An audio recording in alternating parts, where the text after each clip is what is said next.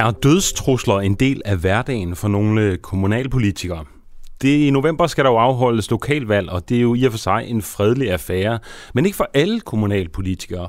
Mathias Sieberberg på 18 år, der stiller op for byrådet i Gribskov Kommune for SF, fortæller, at han har modtaget flere dødstrusler. Det taler vi ham om, med ham om omkring klokken halv 8.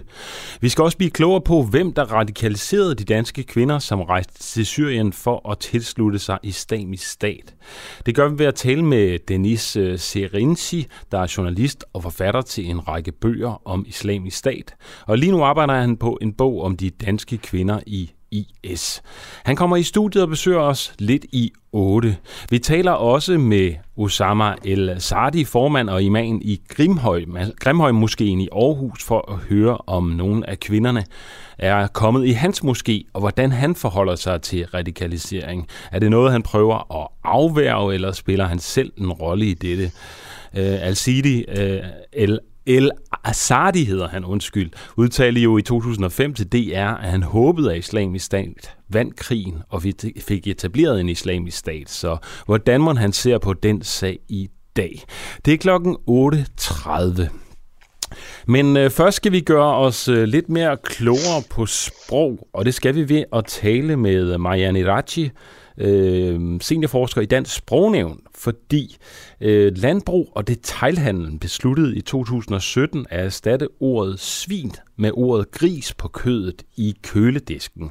Gris har nemlig en mere positiv klang øh, en svin lød det dengang. Og spørgsmålet er jo så, om det er lykkedes landbruget at få os til at sige gris i stedet for svin. Øh, Marianne, godmorgen og velkommen til. Godmorgen. Tak. Hvad siger du til det her? Er vi begyndt at bruge ordet grisekød mere end ordet svinekød? Ja, det er vi faktisk. Jeg havde ikke troet det, men, øh, men det er vi. Altså, og, og det er sådan lidt sjovt, ikke? fordi at, at altså for min, i mit eget sprog, når jeg siger grisekød, så, så tænker jeg mere på selve dyret, end når jeg siger svinekød, fordi vi har været vant til at svinekød i så mange år. Men øh, det er faktisk sådan, øh, når man kigger på, øh, jeg har kigget på sådan et værktøj, som sprognævnet har, hvor man kan se inden for de sidste 10 år i aviserne, om noget er steget eller faldet, og grisekød er altså steget, og svinekød er faldet. Og når man kigger nærmere på det, så er det faktisk sådan, at i 2017, der var svinekød fem gange så, så øh, hyppigt som grisekød, mens det var faldet til, at det kun var to og en halv gang så hyppigt i, her, nu her i, i 2021. Så, øh, så der er sådan nærmest sket en halvering af, af, af svinekød. Okay, så det er lykkes i hvert fald på, på avisfronten, ja, må man konkludere. på avisfronten, ja. ja. En anden og, ting er jo så, hvad man siger til hverdag ja, det er jo i, det. talesproget. Ja, jeg kender i hvert fald ikke nogen, der siger grisekød. Øh, så, ja. Nej, hva, og, og, altså, øh, men er det noget, man kan undersøge, eller er det noget, du har en øh, fornemmelse af? Altså, du siger, du ikke kender nogen, der, der siger grisekød, men, men altså, øh, kan man måle det på nogen måde, hvordan folk bruger sproget? Ja, men det er jo det, der altid er svært med sprog, og så skal man jo øh, have folk, der render rundt og optager, hvad de siger i, i hverdagen, ikke? og så skal man sidde og lede efter, at de på et eller andet tidspunkt siger enten svinekød eller grisekød, så det, det er ret vanskeligt at, at gøre det. Men øh, ja, altså så, så derfor så bliver det tit sådan noget, at vi, vi undersøger i aviserne, fordi vi har et stort materiale til det. Men min fornemmelse er, at der ikke er ret mange, der siger grisekød. Mm. Øh, men jeg kan huske, når man går ind på det, der hedder ordnet.dk og, og kigger, så er der noget, der hedder Corpus.dk, som er sådan en, mm. et, et, et, øh, ja, hvad kan man sige, et atlas over, hvor, hvordan sproget bliver brugt. Altså man kan se, hvordan sproget bliver brugt. Og det er jo sådan en, der troller hele internettet, som jeg kan forstå, eller er det kun øh, publikationer? Nej, Corpus.dk, det er, det er faktisk et gammelt korpus. Øh, Nå, okay, som... så det kan man ikke bruge til at navigere Nej, efter nu det kan man ikke. Nej. Alright. Hvad ligger der i, i ordet grisekød? Jamen altså, øh, hvis man kigger på, på gris over for svin, sådan historisk set, så har, har gris altid været brugt, eller ikke altid, men, men tidligere været brugt øh, som om det unge dyr, øh, hvor at det voksne dyr blev kaldt svin. Ikke? Og om mhm. det er det, der har gjort, at, at gris er sådan lidt pænere og lidt sødere. Øh, det er også det, vi bruger til børnene. Nu, nu griser du lidt, i stedet for at du sviner. Mm. Øh, og vi har gurlig gris og de tre små grise og grisling og sådan noget. Så det er sådan øh, det søde øh, udtryk for dyret. Ikke? Ja. Og så har svin jo nok fået sit, sit dårlige ry af, at, øh, at vi er begyndt at bruge det nedsættende, altså som et skældsord. Dit svin og så videre. Ikke? Ja, det er vel ikke noget nyt, at svinene har en negativ konnotation? Nej, det er ikke så nyt, men, men altså øh, tidligere blev det sådan set bare brugt om, om det voksne dyr. Okay. Øh, hvorimod man tidligere faktisk kunne bruge øh, gris som et, et kælenavn og sige til sin kæreste, min søde gris. Aha. Altså det vil nok ikke gå i dag, men, øh, men sådan var det engang. Så spørgsmålet er, om man vil, vil spise gurlig gris og en sød lille grisebasse, eller om man vil spise noget virkelig ulækkert og ondskabsfuldt. Er det sådan, man ja. kan stille det op? Ja, sådan kan man faktisk meget godt stille det op. Men altså, som sagt, så har vi vendet os, sådan har jeg det i hvert fald selv, til at, at det hedder svinekød. Så derfor tænker vi ikke over dyret, når vi siger, at det er udtryk, mens hvis jeg skulle til at sige grisekød, så vil jeg tænke på, på selve dyret, ikke? Ja. fordi det ikke er naturligt for mig. Jeg siger heller aldrig grisekød, må jeg indrømme, øh, hvis det skal med i din research. Er der andre eksempler på, at brancher eller magthavere har forsøgt at udfase eller ændre ord på den her måde, og er lykkedes med det? Ja, det er der faktisk øh, to eksempler på. Øh, eller de eneste to eksempler, jeg kan komme på, ud over gris og svin, det er faktisk nogle, der har lykkes forholdsvis godt. Det ene er ordet ghetto, som øh, boligminister Kåre Dybfad for to år siden, øh, som noget af det første, da han tiltrådte, øh, mente, at øh, vi skulle kalde udsatte boligområder i stedet for. Og, øh, og der undersøgte jeg for nylig, at, øh, at det faktisk er faldet i aviserne med 32 procent. Så man må sige, at, at det, den mission at, at ændre ghetto til udsatte boligområder er lykkedes. Altså, man kan så sige, vi ved ikke, om, om folk så stadigvæk har den samme negative eller har formentlig den samme negative opfattelse af udsatte boligområder som er ghetto. Så altså, hvorvidt det har ændret folks holdninger, det ved vi ikke noget om. Men i hvert fald så er ghetto blevet øh, ret meget mindre øh, hyppigt. Okay. Men vi har stadig en ghetto-liste, ikke sandt? Jo, ja. den hedder ikke udsatte boligområder liste, så vidt jeg ved. Hvad Men, har du øh, andre sjove eksempler der? Jamen, så er der øh, Hvide Rusland, som, øh, som jo gerne vil kaldes Belarus. Øh, i stedet for fordi, at Hvide Rusland minder om Rusland, og det vil de jo absolut ikke være, være en del af.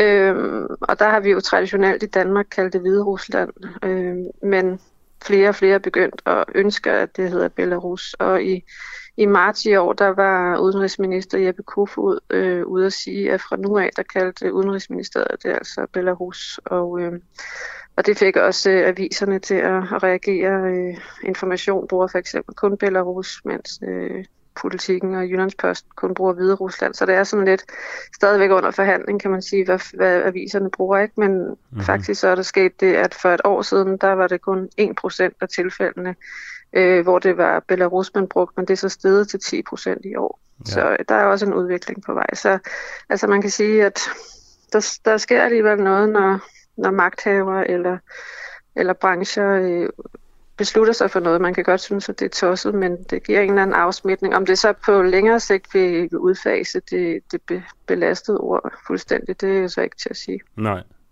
Vi har fået en sms ind her fra Annette Bak øh, Michaelsen, som skriver, hvad så med oksekød?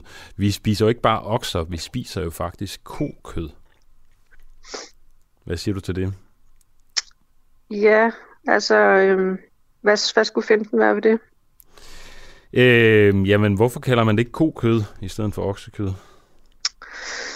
Ja, det er et meget godt spørgsmål. Det ved jeg faktisk overhovedet ikke. Øhm... Der må vi være svar skyldige. Øhm, ja. Man vil ringe til sprogtelefonen, om ikke andet. Ja, ja. Øhm, er der nogle negative konsekvenser ved at ændre sproget op fra på denne her måde? Ja, altså det kan jo godt give noget forvirring, øh, hvis nogen kalder det det ene, og nogen kalder det det andet. Og altså nu med, med Belarus, så skal man jo i starten hele tiden forklare, når, når vi skriver Belarus her i avisen, så mener vi Hvide Rusland. Øhm, og i forhold til, til et belastet ord som ghetto, der kan det jo også godt øh, virke sådan... Øh, hvad skal man sige, sådan censuragtigt, og i hvert fald, altså, at man prøver at sminke en lort, hvis man skal sige det øh, meget konkret, ikke? At, man, at man prøver at, at, at sminke en virkelighed, som er der, og at der er nogle problemer med, med ghettoerne, og det mm. hjælper altså ikke, at man bare kalder det et andet udtryk. Nej, men der er jo selvfølgelig, der ligger jo en magt i sproget, ikke sandt? Altså om man kalder SU for øh, SU, øh, altså uddannelsesstøtte, eller om man kalder det cafépenge. Det, det ja, har vel uh, en, en stor betydning for, hvordan uh, man, man tolker uh, begrebet. Ja. ja, helt sikkert. Alright. Jamen, uh, tak fordi du var med til at gøre os klogere på sprog her til morgen. Uh, Selv tak. Marianne Latje, seniorforsker i Dansk Sprognævn. Du må have en god morgen. I lige måde. Hej. Hej. Ja, og du lytter jo altså til en uafhængig morgen i dag med mig ved roret Adam Dreves, og øh, du kan jo som altid sende en sms afsted til 1245, skriv DUAH, mellemrum og indholdet af din besked. Du kan også skrive i Facebook-tråden, hvor vi jo øh, sender live lige nu.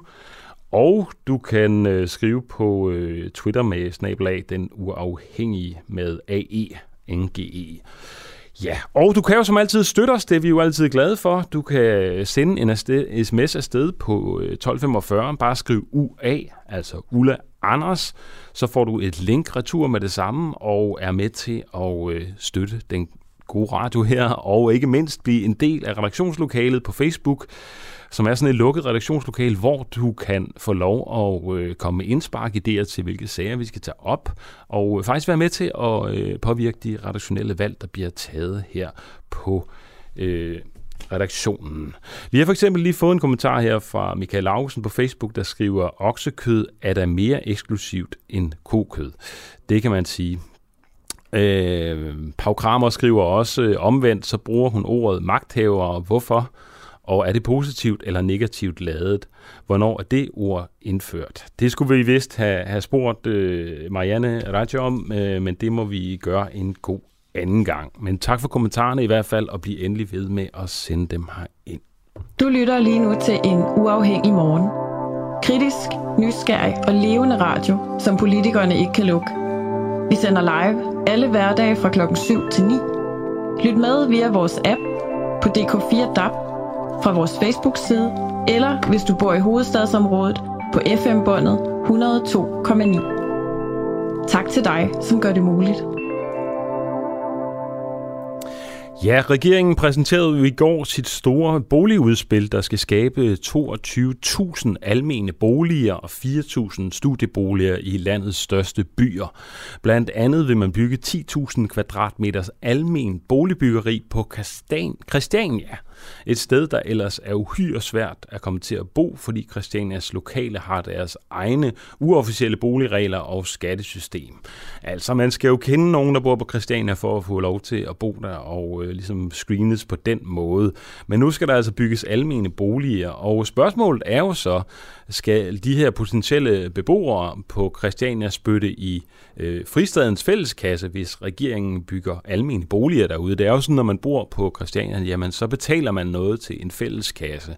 Og øh, skal man så også det, hvis man kommer udefra og øh, skal bo i, i øh, et almindeligt boligbyggeri på Christiania, hvis det altså bliver til noget. Det er jo stadig et lovforslag, der skal vedtages. Min kollega Clara Vind ringede til Christianias talsperson øh, Hulda Mada for at høre, hvordan det vil gå, hvis staten pludselig rykker ind med sine boliger. Det kommer her. Hulda, hvorfor er det ikke en god idé at bygge almene boliger på Christiania? Jamen, jeg ved ikke, om det... Øh, altså, vi, tager ikke til, vi har ikke taget stilling til, om det er en god idé, eller er det ikke en god idé. Vi har fået et... Altså, vi er blevet vækket med en pressemeddelelse i morges, ikke? og øh, har som sådan, som fællesskab ikke taget stilling til noget som helst, og vi kan heller ikke tage stilling til noget som helst, som vi kun læser om i pressen. Øh, altså, almindelige boliger er jo en god idé. Øh, mange steder, men det er ikke nødvendigvis, som sagt, en god idé på Christiania, fordi vi har et, et lidt andet system, men det er jo et system, der har ligesom til gode set, at, at folk, der ikke tjener ret mange penge, kan bo her, og kan bo her på en rimelig måde. Så derfor har vi jo levet op til, til kriterierne om, at, at der skal være boliger til alle, også til folk, der ikke tjener mange penge. Men vil det så ikke give meget god mening at lægge almen boliger på Christiania? Er det ikke en del af den samme tankegang? Øh, jamen, det kan man måske godt sige, men den almindelige bolig, øh, Øh, tanke har jo været øh, kendt i, i Danmark og i hele Danmark i, i mange år. Ikke? Og, øh, og der har måske været en mulighed for Københavns Kommune at lave de her almindelige boliger igennem meget lang tid, men hvor de har forpasset muligheden, og hvor de har solgt alle grunden til, på grund af metrobyggeriet, for ligesom at ligesom finansiere det. Så øh, det går ud over den blandede øh, befolkning, altså det, sammensætningen, ikke? fordi at der ikke er råd til at have, have almindelige mennesker boende fordi der er, ikke billige, der er ikke nogen billige byggegrunde mere. Og så kigger man sig om, og så tænker man, om der er måske billige byggegrunde på Christiania, Og så må vi jo sige, at tre fjerdedele af Christiania er jo fredet, på grund af det er de fredede volde, så der er jo ikke særlig meget plads at bygge på i, i første omgang. Resten er, er, er ligesom, Men hvor, er der en lokal... hvor er der plads til at bygge henne på Christiania lige nu? De siger jo, det det- er 10.000 kvadratmeter. Jamen, du må jo regne med 10.000 grader, så tænker man, er det i højden, eller hvad er det i? Altså, det... Jeg ved ikke, hvor der er plads til 10.000 kvadratmeter. Det er jo det, at det... det øh, der er jo ikke så meget plads øh, på de der fire måneder, når man ikke må bygge på alt det grønne, som er det meste af Christiania, så, så skal det jo være et eller andet sted henne midt inde i byen, hvor der i forvejen er tæt bebyggelse. Hvis, Så hvis det- nu de her øh, almindelige boliger, når de kommer op øh, på Christiania, hvordan skal de mennesker så indgå i jeres fællesskab? Øhm, Jamen, jeg vil slet ikke tage stilling til et tankeeksperiment, som jeg slet ikke øh, måske behøver at tage stilling til. Det er sådan så, at øh, vi har hverken sagt ja eller nej til almindelige boligforeninger, og vi, vi kan ikke sige hverken ja eller nej til noget, som vi ikke kender noget til. Et forslag, der bliver kommet ud i pressen, har vi ikke mulighed for at tage stilling til. Sådan, når der kommer et, et, et rigtigt forslag, eller der kommer et eller andet dekret eller noget andet, så kan vi tage stilling til det. Men lige nu, der er det jo, der er det jo for løst til at begynde at at lave tankeeksperimenter om det ene eller det andet. Så man kunne ikke forestille sig måske, at de mennesker, der flyttede ind i, ville kræve, skulle være med i jeres fælleskasse, eller på den måde indgå i jeres fællesskab?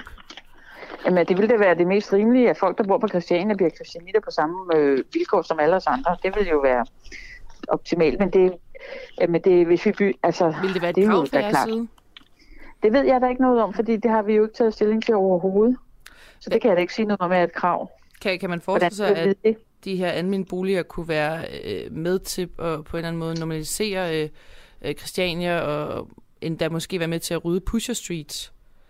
Vil, vil det... Nu synes jeg, vi, nu synes jeg, vi lige... Øh, nu spænder man nok lidt buen lige lidt for hårdt, ikke? Altså, jeg gider overhovedet ikke inddrage øh, Pusher Street i det her, øh, fordi det, det er fuldstændig absurd. Øh, øh, altså, og jeg vil heller ikke tage stilling til, øh, det er et tankeeksperiment, det er... Men vil det ikke være en positiv ting? Altså hvis, hvis det her Om- øh, om det- projekt om- kunne være med til måske at, øh, at rydde Det vil jeg overhovedet ikke stilling til. Jeg vil tage stilling til det forslag, som er blevet stillet, og vi siger, at vi vil gerne, altså der på den, når vi kommer, så tager vi stilling til det der efter. Og det er det, jeg vil tage stilling til. Jeg er ikke inde i en diskussion om Pusher Street eller ej. Må jeg så spørge, hvad, Så- hvad, hvad, hvad, hvad vil du synes det positive var, hvis I skulle have almen bolig? Men det ved jeg ikke. Jeg ved det ikke. Jeg ved ikke positivt. Jeg har ikke taget stilling til det, og jeg ved det ikke, hvad der er positivt. Jeg ved heller, ja, måske ved jeg godt hvad, lidt, hvad der er negativt, måske, men øh, det kan jeg ikke på stående fod sige, fordi jeg har ikke taget stilling til det. Hvad vil du så synes, der var negativt? Nu siger du selv, der, du, der måske Altså, det ting. var, hvis det var, at øh, netop som du siger, hvis der man, øh, altså, at, øh, at man bygger på Christiania på, på det, det grund, vi har købt, og det er en anden øh, organisation eller organisering end den, vi, vi andre er, er under. Det vil, øh, det vil ikke rigtig være forenig med Christianias værdier. Hvorfor ikke? Fordi så er det jo ikke Christiania, så er det, så er det Københavns Kommune, så må de jo så må det jo være en grund, øh, der, der tilhører Københavns Kommune. Men, men vil det så ikke være jeres valg, om I vil have lyst til at, at tage dem ind som jeres fællesskab eller ej? Jeg mener, det vil stadig bare folk, der flytter ind i øh, almindelige boliger på Christiania. Jamen, hvis det er almindelige boliger, så er det jo ikke Christiania. Vi sagde jo netop i sin tid nej til at blive en almindelig bolig. Øh, forening af, af grund, af, og det holder vi jo stadigvæk fast i, at Christiania er ikke en almindelig boligforening. Men vil det ikke være jeres valg, om I vil have lyst til at, at tage Nej, dem ind? det, kan jo, altså, det ved jeg ikke. Jeg ved ikke, om det vil være vores valg. Som sagt, det er, det er alt sammen noget hvis og hvis, og ja, vi ved det ikke. Ja, her var det, øh, hvor min kollega Clara Vind, der havde talt med Christianias talperson Hulda Marta her om øh, potentielle almennyttige boliger på Christiania. Og øh, Hulda mente altså ikke, det ville være en god idé, øh, men hvis det sker, ville det være passende, at de nye beboere spyttede i fælleskassen, siger hun. Det er jo meget ukonkret lige nu og her, øh, hvordan det skal være.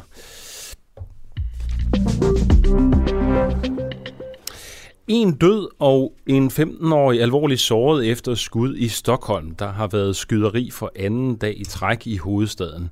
En mand i 40-årsalderen har mistet livet efter, at der tirsdag aften blev affyret flere skud i Farsta i det sydlige Stockholm.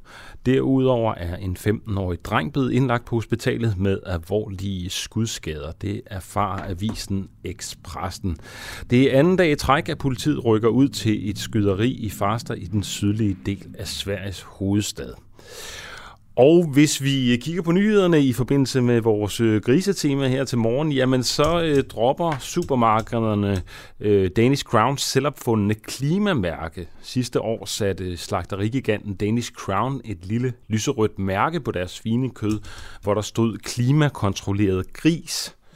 Men mærket er ikke længere at finde i landets kølediske, for samtlige supermarkeder har valgt at droppe mærket, der er blevet kritiseret for at vildlede forbrugerne. Allerede i sommer meldte Coop og Lidl ud, at de ikke længere vil bruge mærket. Siden har blandt andet Aldi, Rema 1000 og Salling Group fuldt trop. Begrundelsen fra Coop lyder, at Danish Crown ikke kan dokumentere, at deres svinekød skulle være bedre for klimaet end alt muligt andet øh, svinekød.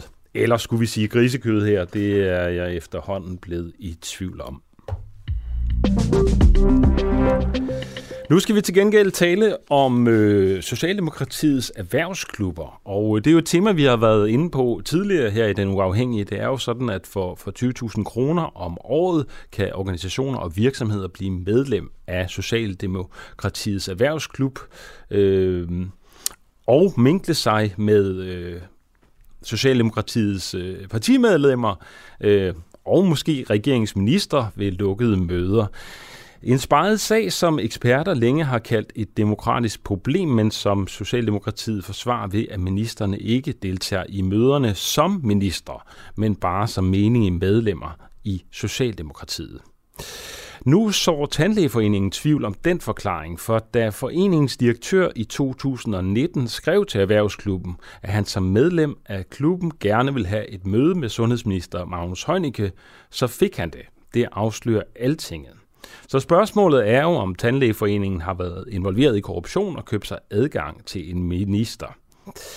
Godmorgen, Susanne Kleist. Du er formand for Tandlægeforeningen. Godmorgen.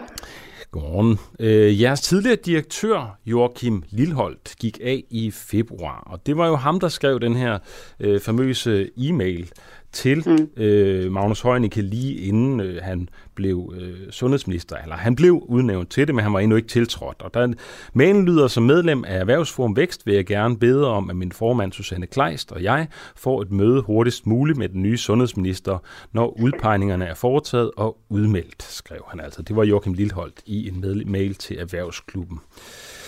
Så spørgsmålet er, altså efter 12 år med ham ved roret, vil I pludselig have en anden direktør med tandfaglig baggrund. Kan du helt afvise, at hans afgang skulle have noget med den her sag at gøre? Det kan jeg fuldstændig afvise, fordi det gik faktisk først op for os, at vi havde det her medlemskab i Erhvervsklubben, og den liberale erhvervsklub også, da det blev afdækket her i løbet af foråret, og det var efter Joachim Lilleholds afgang, så det har ikke noget med sagen at gøre her i foråret, siger du. Altså, øh, jeg kan se, at den her mail er sendt den, om formiddagen den 26. juni. Ja, i 19, øh, I 19, ja, okay. Men altså, du har ikke været klar over, at I har været medlem af Socialdemokratiets erhvervsklub? Nej, det var jeg ikke, og det var vi ikke i hovedbestyrelsen klar over, og, før at det blev afdækket af pressen. Og det har vi så selvfølgelig haft en diskussion om, hvorvidt vi synes, det var gunstigt eller ej at være medlem af erhvervsklubberne, og der har vi besluttet vi i foråret, at det vil vi ikke fortsætte med. Okay. Men altså, Joachim Lillehold fik jo det her mail med øh, Magnus Heunicke, det her møde med Magnus Heunicke, og øh, du står jo også på øh, i denne her øh, mail, men var du med til mødet? Jeg var med til mødet, men jeg er jo ikke med til at beslutte, hvordan et møde bliver sat op, og jeg var faktisk ikke klar over, at indgangsvinklet med erhvervsklubben blev brugt.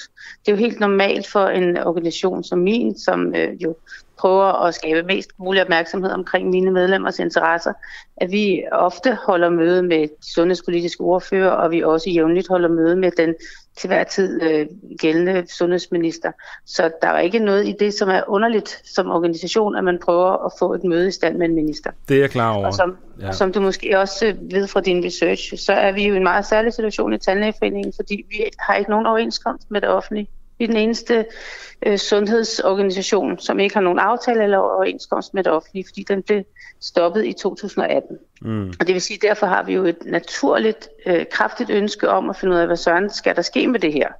Vi kører nu på sådan en underlig midlertidig særlov, hvilket jo ikke er særligt tilfredsstillende for nogen. Og derfor blandt andet har vi jo været ihærdige for at prøve at få et møde med dem, der sidder og bestemmer, og det er jo blandt andet sundhedsminister. Ja, Jamen det er jo klart, når der kommer en ny sundhedsminister, og han bliver udråbt til, at det er ham, der skal være det, altså Magnus Heunicke i det her tilfælde, jamen så ønsker alle interesseorganisationer jo at få et møde med ham hurtigst muligt, for ligesom at få deres øh, problemer på dagsordenen, eller deres interesser. Øh, det er der ikke noget suspekt i, som du siger. Øh, men spørgsmålet her er jo så, om man ligesom har kunne komme foran i køen, fordi at øh, Tandlægeforeningen har været medlem af erhvervsklubben. Øhm, ja. ja, og det, det kan man jo ikke 100% se ud fra det her, men jeg synes da selv, at det er super... Altså, jeg synes ikke, det er særlig flatterende for vores demokrati, hvis det reelt er en mulighed. Men jeg synes jo primært, at den her ligger over hos Socialdemokratiet, øh, hvis man skal vente om at sige, altså alle, rigtig mange er medlem af forskellige netværk. Så kan man diskutere, hvorvidt man vil betale for netværkene eller ej, men alle i alle brancher benytter sig jo af netværk. Ja, det er klart. Og det er klart, at man over, rent politisk skal man ikke kunne benytte sig af et netværk for at få en fordel. Det er vi jo ikke uenige i, heller mm. ikke i Tandlægeforeningen. Men jeg kan jo ikke være, altså jeg kan jo sagtens se på den mail, at den er stilet til netværket her, men om det er det, der har gjort, været afgørende for, om vi har fået mødet med ministeren, det kan man jo ikke se på den her. Og Nej. det er jeg, jeg er simpelthen heller ikke klar over selv, om Nej. det er det, der var afgørende. Men jeg ved, at vi gennem længere tid, siden faktisk juni 2018, har presset på for at komme igennem til Sundhedsministeriet og Sundhedsministeren for netop at få snakket om den her aftale for voksentandplejen, som, som svæver lidt ude i det blå ja. i øjeblikket. Men det er jo den her formulering med, at øh, jeres administrerende direktør Joachim Lillehold, han skriver, at han gerne vil bede om et møde med den nye sundhedsminister. Altså han skriver mm. jo ikke, at han vil have et møde med Magnus Heunicke. Øh, og, og der er jo problemet jo i det øjeblik, man ligesom optræder som minister. Jamen så er det jo ikke længere inden for Socialdemokratiets ramme, så er det jo i forhold øh, som regerings øh, bærer. Ikke? Altså, og det er der, den bliver mm. problematisk. Kan du blankt afvise, at du kendte noget til, til sagen? Altså? Fuldstændig. Altså, okay. jeg, som jeg sagde tidligere, jeg vidste simpelthen ikke, at vi var medlem af den her erhvervsgruppe, så Nej. jeg kender heller ikke noget til mailen. Og, øh, og hvordan foregik det her møde så helt konkret? det her møde, det foregik ligesom andre møder. Jeg har været til møder med tidligere sundhedsministre også. foregik over i Sundhedsministeriet hvor at direktøren og jeg var til stede for Tandlægeforeningen, og der sidder så sundhedsministeren og hans departementchef og et par stykker fra deres sekretariat. Mm. Helt almindeligt. Der er ikke noget særligt i det. Øh, så man kan sige, der er ikke nogen røde lamper, der skal lyse nogen steder. Det her det er helt almindeligt, at man mødes med en minister ja. på den her måde som brancheorganisation. Ja, det er klart. Øh, ja, det er klart, men... Øh, ja, okay. Øh, mener du, at du har medvirket til korruption her? Altså, jeg ved godt, at det ikke er ligesom jer, der skal, der skal bære ja. den tunge byrde her, men det er Socialdemokratiet. Men mener du, at, øh, at du har medvirket til korruption? Altså, fordi vi har øh, den uafhængige NGO Transparency International har kaldt det korruption, det her. Jeg synes måske, det er at sætte det på spidsen, men det er klart, hvis man kan gå ud og bevise, at Socialdemokratiet kun mødes med folk, der er medlemmer af deres erhvervsklub, så er det selvfølgelig en anden snak. Men, men altså, det, det i sig selv at være medlem af et netværk er jo ikke forkert som Nej. vi også snakkede om tidligere.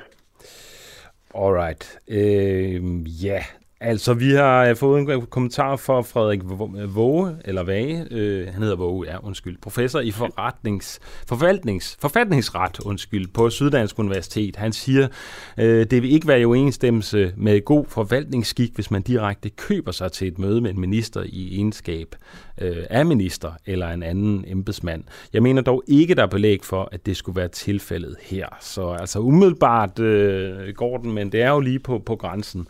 Og øh, du afviser altså blankt, at direktør øh, Joachim Lilholds øh, aftrædelse øh, har noget med det her at gøre overhovedet. Ja, det gør jeg. Okay. Tusind tak, fordi du var med, Susanne Kleist, og kunne gøre os lidt øh, klogere på det her. Fortsat god morgen til dig. Selv tak, og du er formand for Tandlægeforeningen, skal vi lige have med. Du lytter lige nu til en uafhængig morgen. Kritisk, nysgerrig og levende radio, som politikerne ikke kan lukke. Vi sender live alle hverdage fra klokken 7 til 9. Lyt med via vores app på DK4 DAB, fra vores Facebook-side, eller hvis du bor i hovedstadsområdet på FM-båndet 102,9. Tak til dig, som gør det muligt.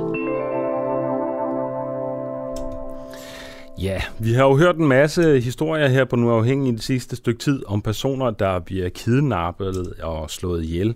Øh, I sidste uge dækkede vi sagen øh, om Emilie Meng, og i går var det øh, Madeleine McCann.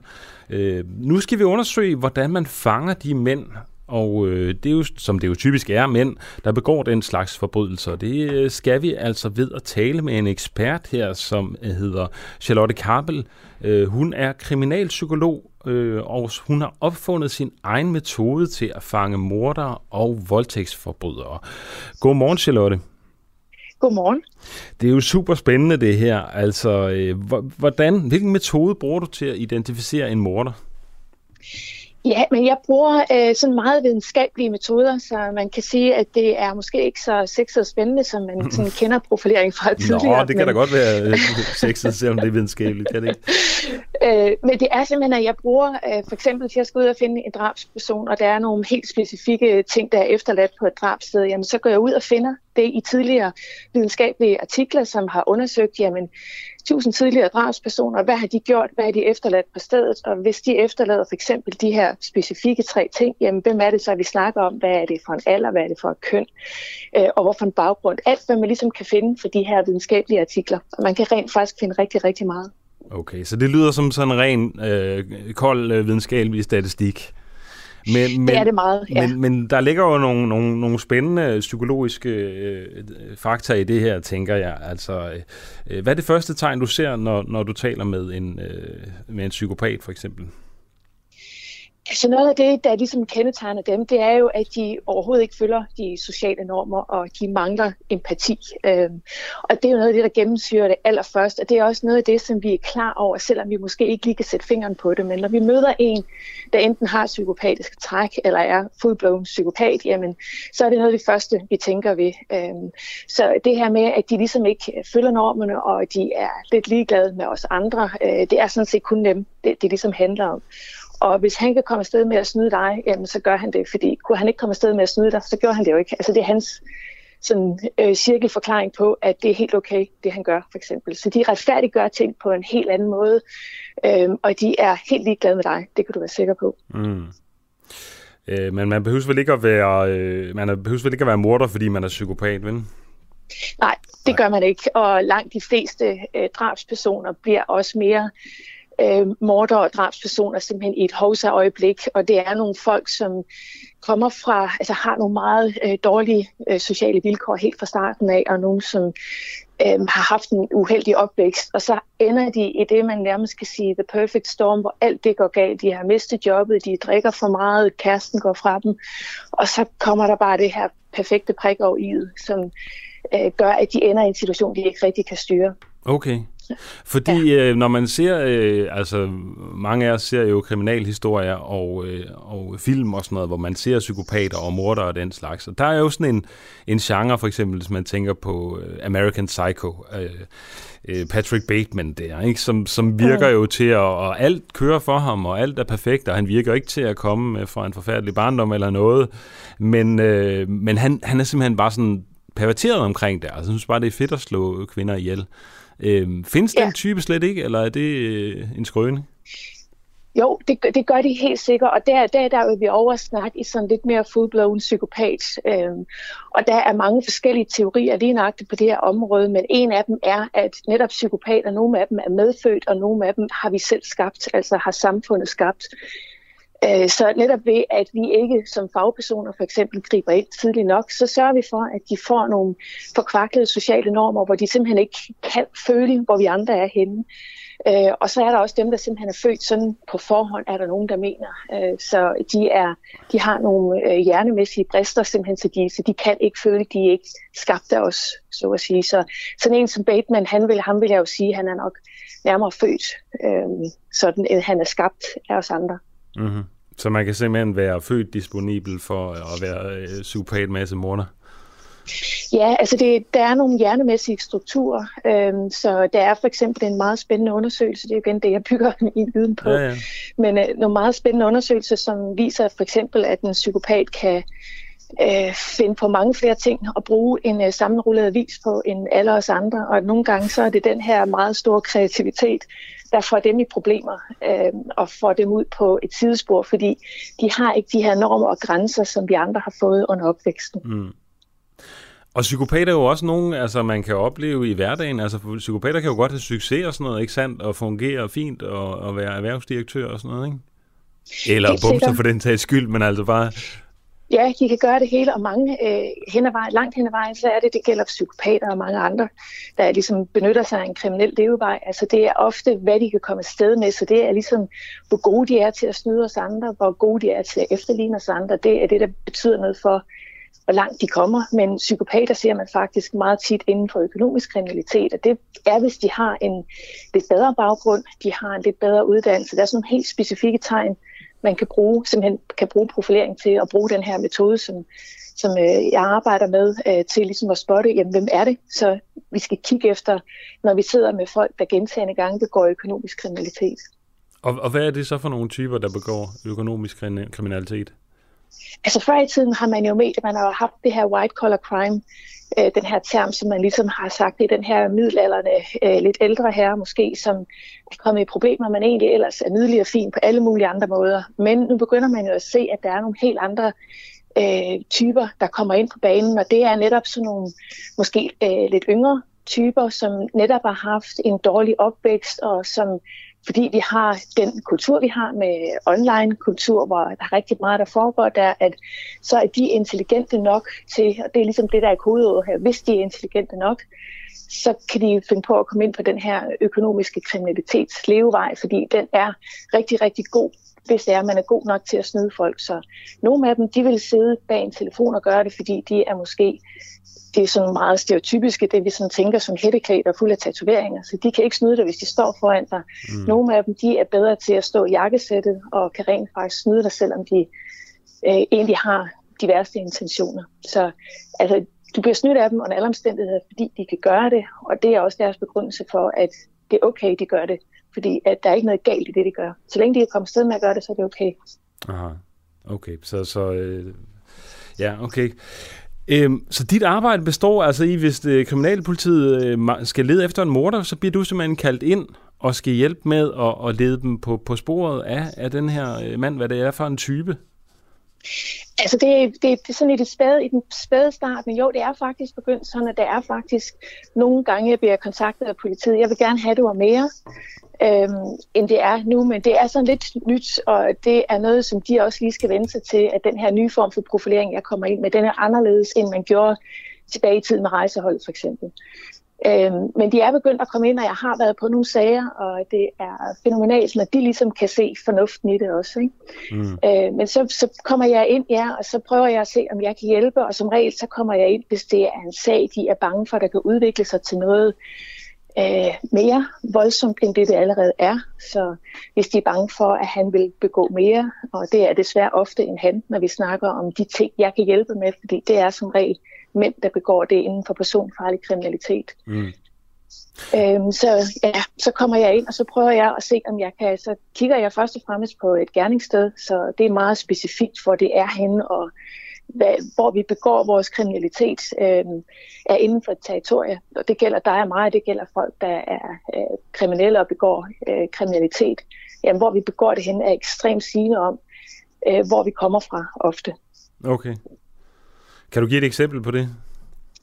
Øhm, nu er det ikke så lang tid siden, jeg har været ude på, hvor jeg lige kiggede forbi Emilie Mengs findested for eksempel, og det er ekstremt sigende. Det er i sig selv rydder rigtig mange øh, af vejen, kan man sige, som, hvor gerningspersonen kommer fra. Når det er så et lille, intimt findested, som det er ude på Regnemarks Bakke, tror jeg det er, det hedder, hvor hun blev fundet. Øh, det er simpelthen et spørgsmål om, hvis der er, hvad der ligger i omgivelserne, hvis der er rigtig mange af det, jeg kalder døde zoner, så for eksempel øh, industriområder eller vand eller store veje, øh, så er det nogle måder, områder, vi tænker på på en helt bestemt måde. Så vi bruger dem ikke på samme måde, som hvis det er en gågade eller øh, et villakvarter. Så den her måde at tænke på områderne på, kan gøre, at selvom der kun er et gerningssted, så kan vi godt sige noget om, hvor gerningspersonen sandsynligvis kommer fra. Okay, og hvor kommer man så fra, hvis man øh, begår en kriminalitet ude i de her døde øh, landområder? Altså det er jo ofte noget med, at man skal hen og se, jamen hvis vi har de her døde områder, hvis der er det til for nord for gerningsstedet, og der er måske en større park øh, øst for gerningsstedet, sådan, så kan vi sige, så kommer man kun fra vest eller syd for eksempel. Øh, hvis okay. du kigger på sådan de her typiske gerningssteder, så er der sådan meget typiske geografiske mønstre. Gerning, øh, Ammermanden har en, et form for mønster. Den gamle typiske sag med Jack the Ripper har et andet mønster. Og det er sådan fire-fem typiske mønstre, som de typisk bevæger sig i. Så det er sådan noget, der kan være med til at sige, jamen, hvor er det så, en gerningsperson kommer fra? Altså, så, ja. ja. Alright. Vi har fået et øh, spørgsmål til dig her på sms'en. Det er Liva, der spørger, øh, om øh, du kender seriemorderen øh, Luca Magnotta, som var inspireret af Patrick Bateman. Øh, der er en dokumentar om ham på Netflix, som hedder Don't Fuck With Cats, hvor han starter med at aflive katte og lægge det på internettet, og dernæst går over til mennesker. God dag fra Liva, skriver hun. Jeg okay, ved ikke, om du kender. Den, den, nej, den kender jeg nej. faktisk ikke, så, så det, nej, desværre. Ser du ellers mange af sådan nogle øh, film om, øh, om øh, morder og sådan noget? Altså det finurlige er, at, indtil jeg overhovedet startede med at arbejde med det her felt, nu er det så også ved at være nogle år siden, for en 17-18 år siden, øh, der har jeg aldrig nogensinde læst en krimi for eksempel. Mm-hmm. Øh, men jeg har, jeg har virkelig brugt meget tid på, på netop at se og læse bøger som Dean Koontz og Stephen King, som jeg synes, der er rigtig spændende. Så den her sådan mere overdrevne, lidt overnaturlige genre har jeg været helt vild med for eksempel. Ikke? Tusind tak, fordi du var med her til morgen til Lotte Kappel, øh, kriminalpsykolog, øh, og som har opfundet sin egen metode til at fange morder og voldtægtsmænd. Vi var rigtig glade for at have dig. Øh, ha' en rigtig god dag. Jeg selv tak lige måde. Du lytter lige nu til en uafhængig morgen. Kritisk, nysgerrig og levende radio, som politikerne ikke kan lukke. Vi sender live alle hverdage fra klokken 7 til 9. Lyt med via vores app på DK4 DAB, fra vores Facebook-side eller hvis du bor i hovedstadsområdet på FM-båndet 102,9. Tak til dig, som gør det muligt. Ja, i går var det dag 16 for rigsretssagen mod Inger Støjberg, og hvis man betaler de famøse 25 kroner om måneden på Inger.dk, ja, så kan man dagligt høre hendes side af sagen i videoformat. Og det har vi jo valgt at gøre her på Den Uafhængige. I øh, sin video fra i går aftes fremhæver Inger Støjberg ganske kort, hvad der skete under afhøringen af den forhenværende afdelingschef. Jesper Gori. Han skal nemlig også afhøres igen i dag og i morgen. Og til at og, og ligesom finde ud af, om der er spænd her i øh, Inger Støjbergs øh, udlægning af sagen, så har vi jo vores egen øh, hjælper her, Ulrik Dalin, som er journalist på Information og har dækket Støjbergs sagen intenst. Vi starter lige med at høre Ingers udlægning her på, på bånd. Den kommer her. Det, der bare står tilbage, det var, at der var undtagelser. Men det, der også stod tilbage, og det synes jeg faktisk kom til at fylde relativt meget i dag, og det er jeg egentlig meget tilfreds med, det var, at han sagde, at jeg hele vejen igennem forsøgte jo at, at spørge ind til, altså er det her nu kanten? Er der flere piger, der kan øh, blive sikret det pusterum, som jeg jo synes er så helt afsindig vigtigt, at pigerne får. Øh, er vi nu sikre på det? Og der siger han selv, at han faktisk bliver i tvivl øh, Øh, på et tidspunkt, og det er lige umiddelbart efter, jeg har godkendt øh, notatet, der bliver han egentlig i tvivl om, kan jeg vide, om der egentlig kan administreres øh, uden undtagelser, og han bliver øh, rigtig meget i tvivl om det. Øh, så det er bare for at sige, at, at når man sådan læser i medierne, så virker det som om det hele det er jo bare lige på den flade, og det er jo lige til. Det er det ikke. Det er altså enormt kompliceret øh, jura, det her. Og jeg er sådan set øh, på ingen måde flov over, faktisk øh, helt tværtimod, at øh, jeg øh, gik til embedsmændene og blev ved med at spørge ind til de her ting. Altså, hvor, hvor, hvordan kunne vi bedst sikre, at flest mulige piger fik et pusterum? Fordi barnebrud, det ligger mig rigtig meget på sinde. Det ligger mig rigtig meget på sinde. Det gjorde det dengang, og det gør det i dag at sikre pigernes frihed. Og sikre, at hvis man ikke selv har valgt den mand, som man er sammen med, og at man er mindreårig, jamen så synes jeg altid, så har jeg en forpligtelse til at give pigerne muligheden for at komme væk fra den mand. Fordi nu er de kommet til en anden kultur, nu er de kommet til en kultur, hvor vi netop selv vælger vores ægtefælde, og hvor vi selv definerer vores liv.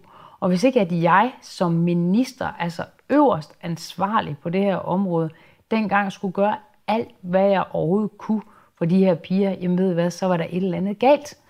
Øh, og derfor blev jeg selvfølgelig altså ved, og derfor slap jeg ikke øh, det her spørgsmål. Og det øh, stod meget tydeligt i dag, og det er jeg godt tilfreds med, og det er jeg, udover at det virkelig er det, jeg mener, så øh, er jeg faktisk også, fordi øh, et øh, flertal i Folketinget, da de skrev anklageskriftet imod mig, fordi det er Folketinget, der anklager, det er dem, der sendte mig i rigsretten, da man skrev selve anklageskriftet, der gjorde de partier, der enten er eller har været i regering, der gjorde de faktisk meget specifikt opmærksom på, at det skal være sådan, at en minister altid har ret til at udfordre sit system. Øh, og det vil jeg sige, det gjorde jeg, og, øh, og det har jeg det godt med, og jeg vil sige, hvis jeg ikke gjorde det, så synes jeg, jeg havde været en doven minister. Øh, og, og hvis jeg nogensinde bliver minister igen, så vil jeg stadigvæk altså udfordre systemet. Fordi hvis man er minister, så har man altså en forpligtelse til jo selvfølgelig at kæmpe for de sager, som man nu engang står for. Og det her er noget, der ligger mig meget på sinde. Ja, det var her uh, Inger Støjberg, der fortalte om uh, dagen i går på uh, sin egen uh, profil, uh, Inger.dk. Godmorgen, Ulrik Dahlin. Godmorgen. Hvad er din uh, umiddelbare reaktion på det, Inger Støjberg siger her i, i klippet? Ja, det bekræfter jo det gamle ord om, at det sete afhænger af øjnene. Fordi uh, jeg tror, at en mere nøgteren vurdering af rigsretsmødet i går øh, ville sige, at det var ikke en dag til Inger Støjbergs fordel. Det var den tidligere kontorchef for familiesammenføringskontoret i hendes ministerium, Jesper Gori, som øh, var indkaldt som vidne. Og det, der gør ham lidt specielt, det er, at det var ham, der på et møde den 9. februar klokken halv fire om eftermiddagen præsenterede ministeren for den model, som embedsværket havde udarbejdet, og som de havde en forestilling om, at det var det, øh, ministeren ville. Og det var, som vi har talt om tidligere, det var en model, der var baseret på det her notat, som ministeren selv havde godkendt. Øh, det var altså en model, som åbnede for, at der kunne være undtagelser i helt særlige tilfælde, selvom udgangspunktet var, at alle skulle adskilles. Men han kommer så til det her møde, han har medbragt undskyld, han har medbragt en såkaldt serviet, som han siger på embedsmandssprog. Altså en lille opstilling eller en lille sammenfatning af det her notat. Og hans oplevelse af mødet med ministeren, det er, at denne her model bliver fejret fuldstændig af banen. Ministeren vil ikke have den ordning. Og det kan jo godt undre, hvis, øh, hvis ministeren øh, få timer forinden netop har godkendt det her notat, som åbner for, at der skal være undtagelser. Så han går ind til møde med en model, som de siger, det her er det, vi øh, ministeren kan, kan, kan blive tilfreds med, og han forlader mødet med en, en, en, en, øh, en idé om, at nej, hun vil have en undtagelsesfri ordning. Okay. Øh, og det forklarede Jesper Gori om i går, øh, og øh, det har han tidligere forklaret i Instrukskommissionen, så han må betegnes som øh, et absolut nøglevidne, som ikke underbygger uh, Inger Støjbergs forklaring, og heller ikke det, hun sagde i det lille lydklip, du lige spillede. Nej. Nej, for det lydklip, det øh, fortæller jo ikke meget af indholdet af, hvad der skete i går. Det er jo mere sådan en, en lidt tilbagevenden til hendes øh, øh, typiske fraser om, at hun ligesom er frihedskæmper for de her kvinder, mm. og, og det er værdierne i det, hun ligesom trækker frem. Ikke? Altså, hun går ikke mm. rigtig ind i sagen her. Det er jo meget smart, kan man sige. Er det, er det ikke det, der sker? Jo, det vil jeg tro. Altså, øh, øh, de gange, hvor, øh, hvor øh, vidneudsagn ikke går hendes vej, det er som om hun så taler hen over sagen, i stedet for ned i sagen. Mm. Øh, afhøringen af Jesper Gori fortsætter i dag, øh, onsdag, og der skal vi blandt andet høre om endnu et møde, han har med ministeren, men måske skal vi vente med det til, til, til i morgen. Ja. Øh, altså, jeg vil sige, at stemningen, og det er der også flere aviser, der har bemærket i deres dækning, stemningen var øh, nærmest iskold øh, mellem Jesper Gori og Inger Støjberg øh, i går, øh, da Jesper Gori kom til, til, til rigsretten. Okay. Øh, tidligere har det været sådan, lidt afhængig af, hvem det var, så har Inger Støjberg været en meget sådan smilende og imødekommende, og, og det tror jeg på så vidt også ligger let til hendes væsen. Men øh, sådan var det altså ikke i går, og det er der jo ikke noget at sige til, fordi Jesper Gori er er måske den sten, der kan få læsset til at vælte. Altså ja. hvis rigsretten tillægger hans øh, forklaring øh, troværdighed. Alright. Ja, for jeg læste øh, på Berlinske i, øh, i dag, at, øh, han sagde, at øh, ministeren siger, eller den daværende minister Inger Støjberg siger, at hun ligesom er indstillet på at tage den procesrisiko, der må ja. være i sagen. Altså, ja, så ja. han siger jo direkte, at hun bliver informeret om det her, men ligesom fejrer det til side øh, og ja, er villig til at tage risikoen. Ja, det sjove ved det er jo, at øh, det er et udsagn, som Inger Støjberg formentlig har pikket op øh, i forbindelse med, at hun nogle måneder tidligere havde fremsat et lovforslag, som udsatte Øh, flygtninges mulighed for familiesammenføring i tre år. Og det var jo netop Jesper Goris, der som kontorchef for familiesammenføringskontoret havde med den sag at gøre. Men som han også bemærkede, så var den indvending ikke super relevant, fordi den går jo på en situation, hvor det er uklart, hvad øh, den europæiske menneskerettighedsdomstol vil dømme. Øh, hvor man siger, jamen det kan falde lidt til den ene side, det kan for så vidt også falde til den anden side. Det er det, der udgør procesrisikoen. Okay. Men her var embedsmændene jo sådan set ikke i tvivl. De var ikke i tvivl om, at øh, det at lave en undtagelsesfri ordning ville være i strid med såvel Danmarks internationale forpligtelser som øh, almindelige forvaltningsretlige regler. Så det er sådan set et irrelevant begreb i denne her sammenhæng at sige procesrisiko, fordi der vil med meget stor sandsynlighed kunne fældes en dom allerede ved danske domstol for, at det ikke var en lovlig ordning. Det skete okay. jo faktisk også. Der var jo et par, som i København byret fik erstatning for at være blevet ulovligt adskilt. Super, det er super spændende at, at høre din vinkel på, på sagen, Ulrik Dahlin. Vi håber, vi øh, kan snakke med dig igen i morgen. Tusind tak, fordi du var med i dag i hvert fald, og have en fortsat god ja. dag. Ja, du lytter lige nu til en uafhængig morgen. Kritisk, nysgerrig og levende radio, som politikerne ikke kan lukke. Vi sender live alle hverdage fra klokken 7 til 9.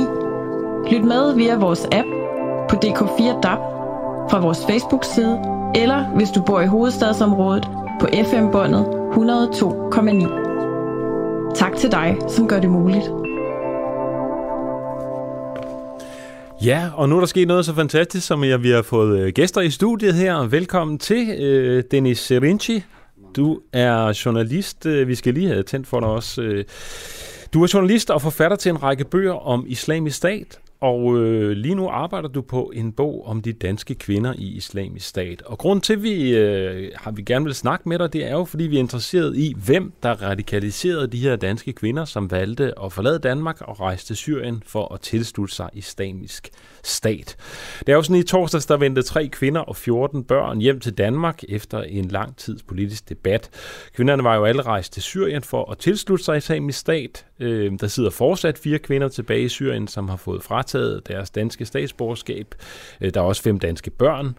Og der er en kvinde, som er født og opvokset i Danmark, men ikke er dansk statsborger. De fem kvinder har pt. ikke fået lov til at komme til Danmark, og de har de fem børn heller ikke.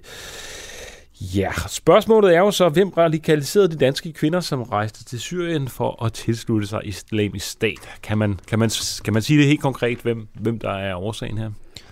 Nej, det er jo en blanding af flere årsager, men det er jo ofte pigerne selv, der har radikaliseret hinanden. Forstået på den måde, at vi ved jo, at flere af de kvinder, der tog ned ifølge øh, domsbøgerne fra retssagerne, og fra andre kilder jo ofte kom i den øh, studiegruppe, der hedder Udforsk Islam, som jo også har en Facebook-side.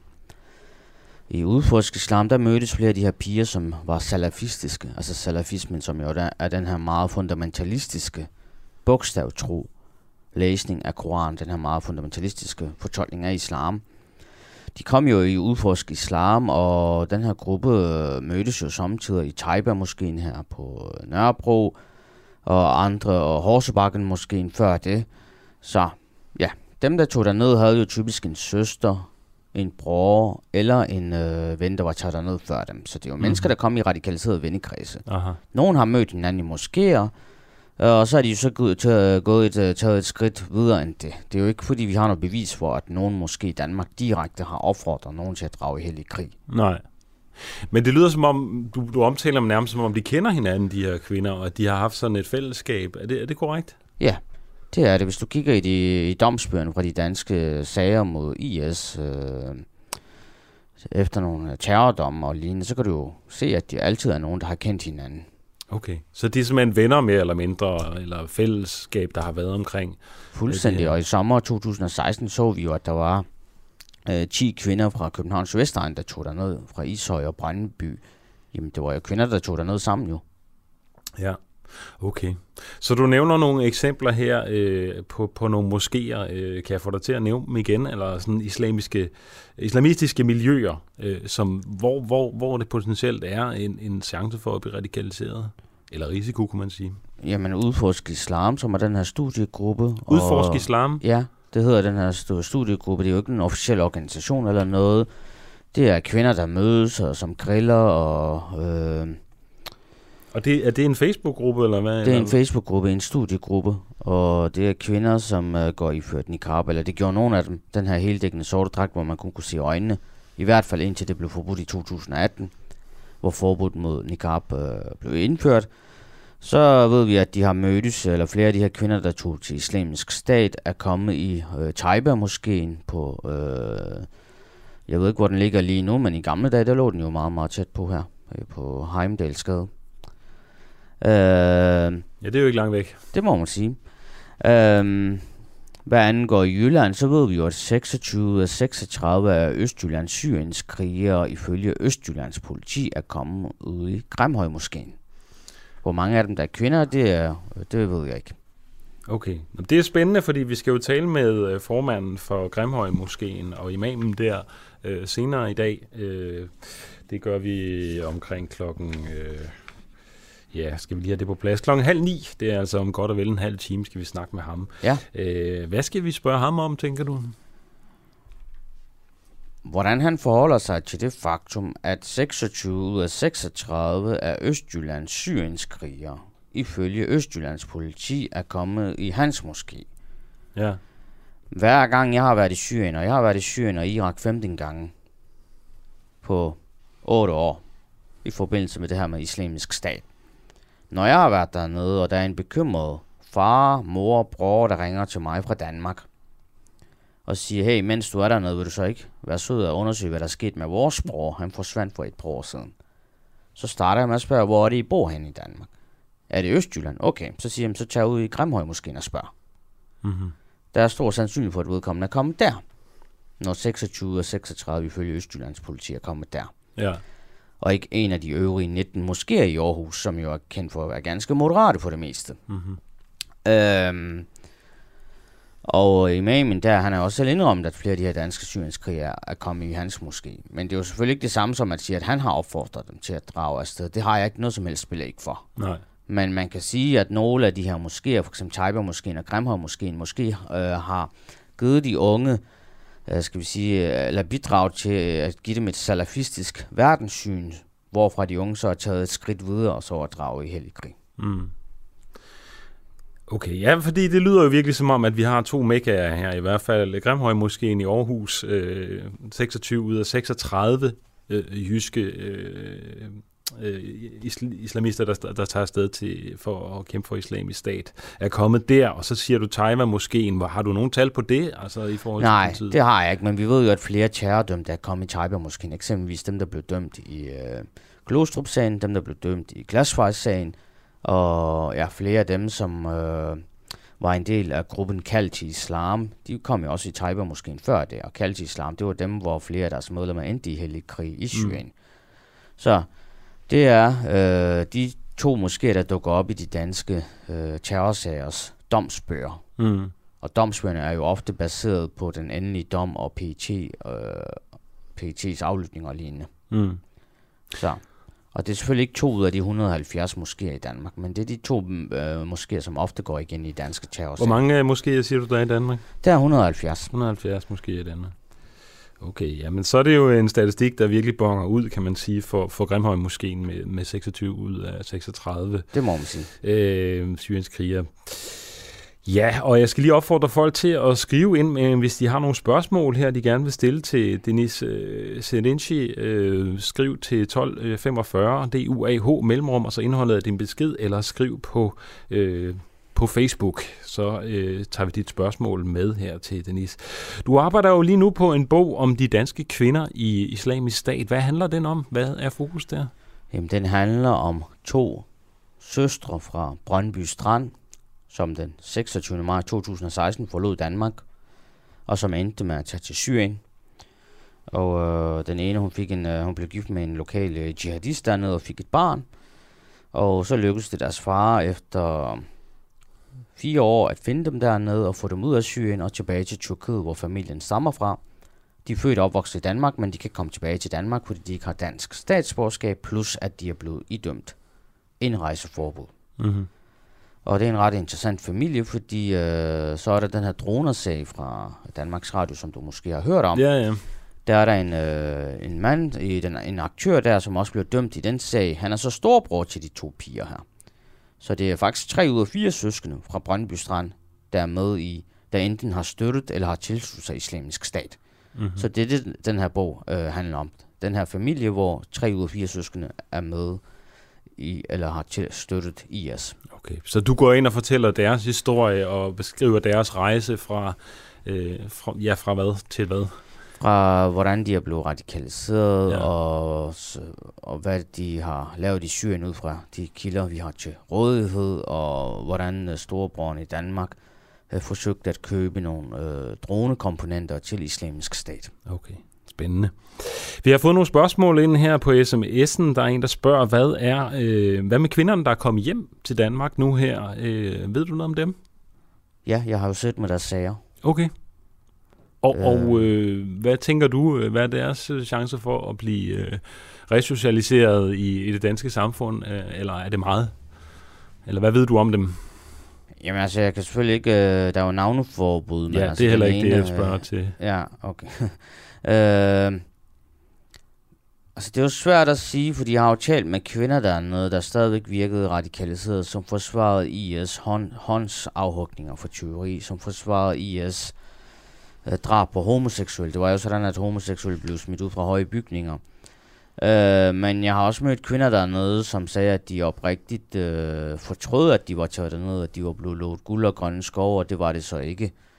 Øh, så det er jo forskelligt, det er jo svært at sige. Jeg, jeg kan jo ikke generalisere. Nej. De tre kvinder øh, konkret, jeg tror ikke, at de bliver de mest liberale mennesker, de største tilhængere af øh, et sekulært vestligt demokrati. Mm. Men derfor kan de jo godt med tiden øh, fortryde, at de tilslutter sig islamisk stat. Eller det er jo så det, anklageren skal bevise, om de rent faktisk har gjort eller ej.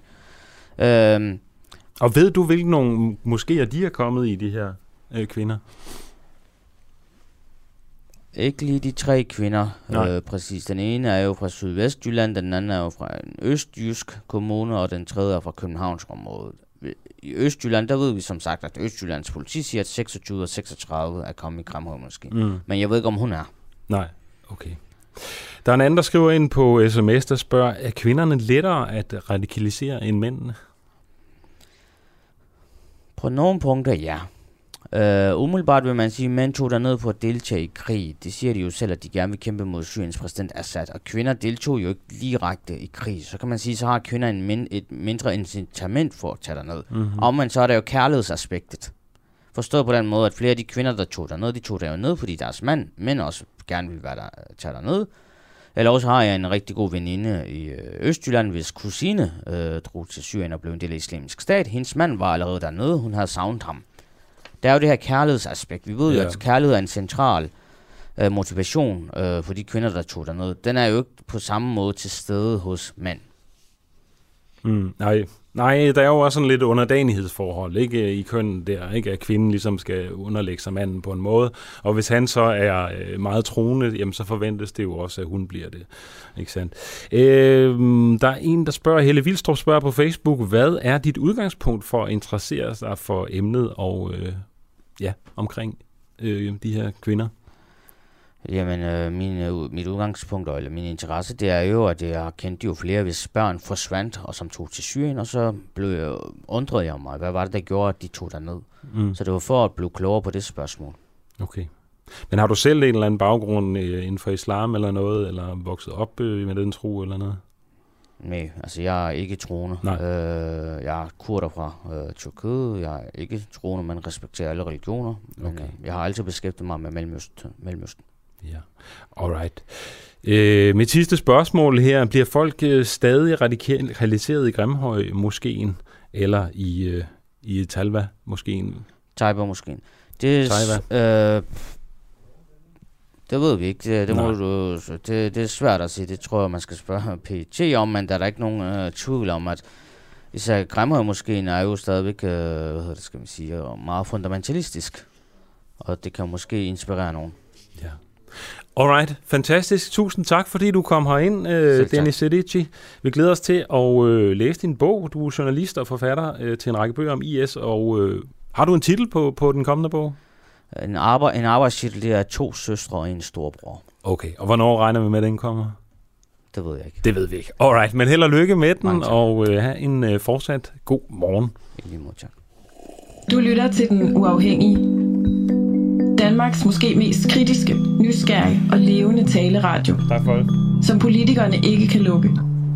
Mere end 3.000 medlemmer støtter os allerede, og jo flere vi er, jo mere og jo bedre journalistik kan vi sende ud til dig. Se hvordan du kan støtte os. Gå ind på duah.dk. Ja, og det er altså klokken øh, halv ni godt og vel, at vi skal tale med øh, imamen og øh, formanden for Grimhøj Moskeen i Aarhus for at høre, hvordan han forholder sig til det her med, at øh, 27 ud af 36 af de her øh, kvinder, der er tilsluttet sig islamisk stat, er kommet i den her moské. Det er jo et virkelig vigtigt spørgsmål.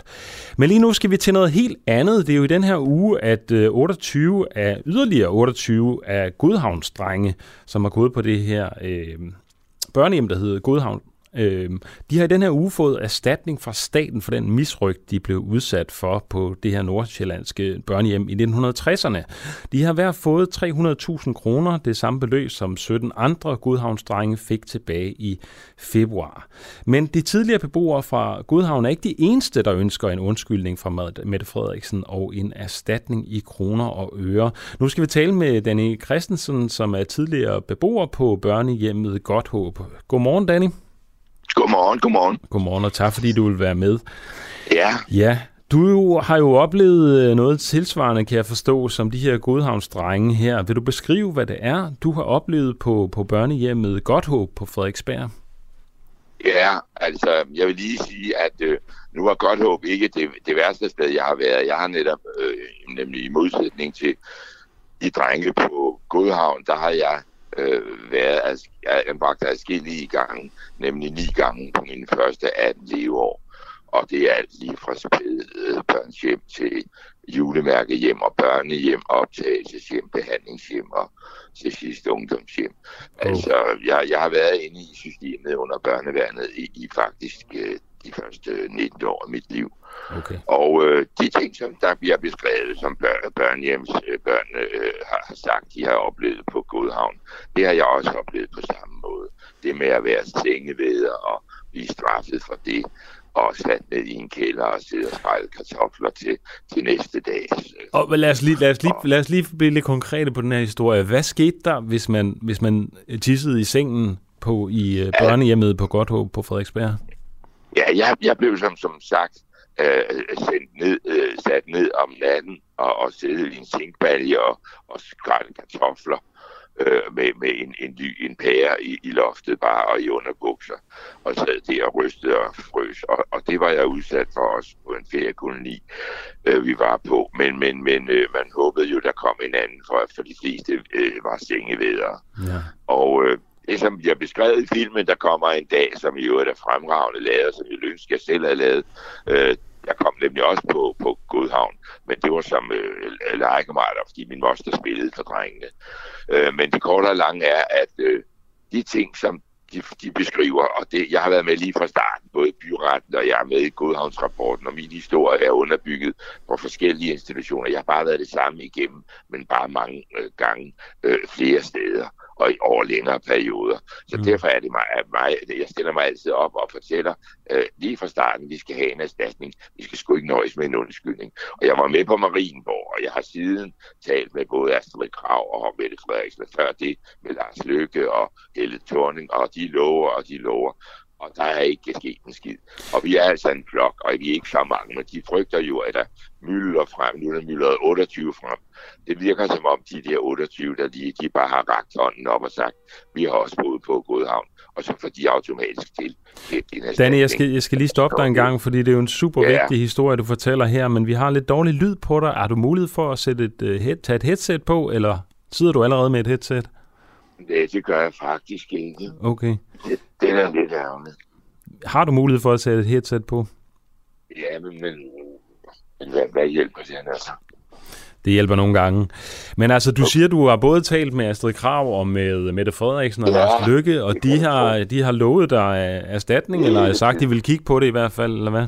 Ja, det kan du tro, og det har de lovet, fordi jeg går til dem hver gang, jeg møder en politiker. Det gør jeg meget nemt i min by Allinge på Bornholm, for vi har jo folkemødet. Så jeg har haft nem adgang til, til det politiske system der.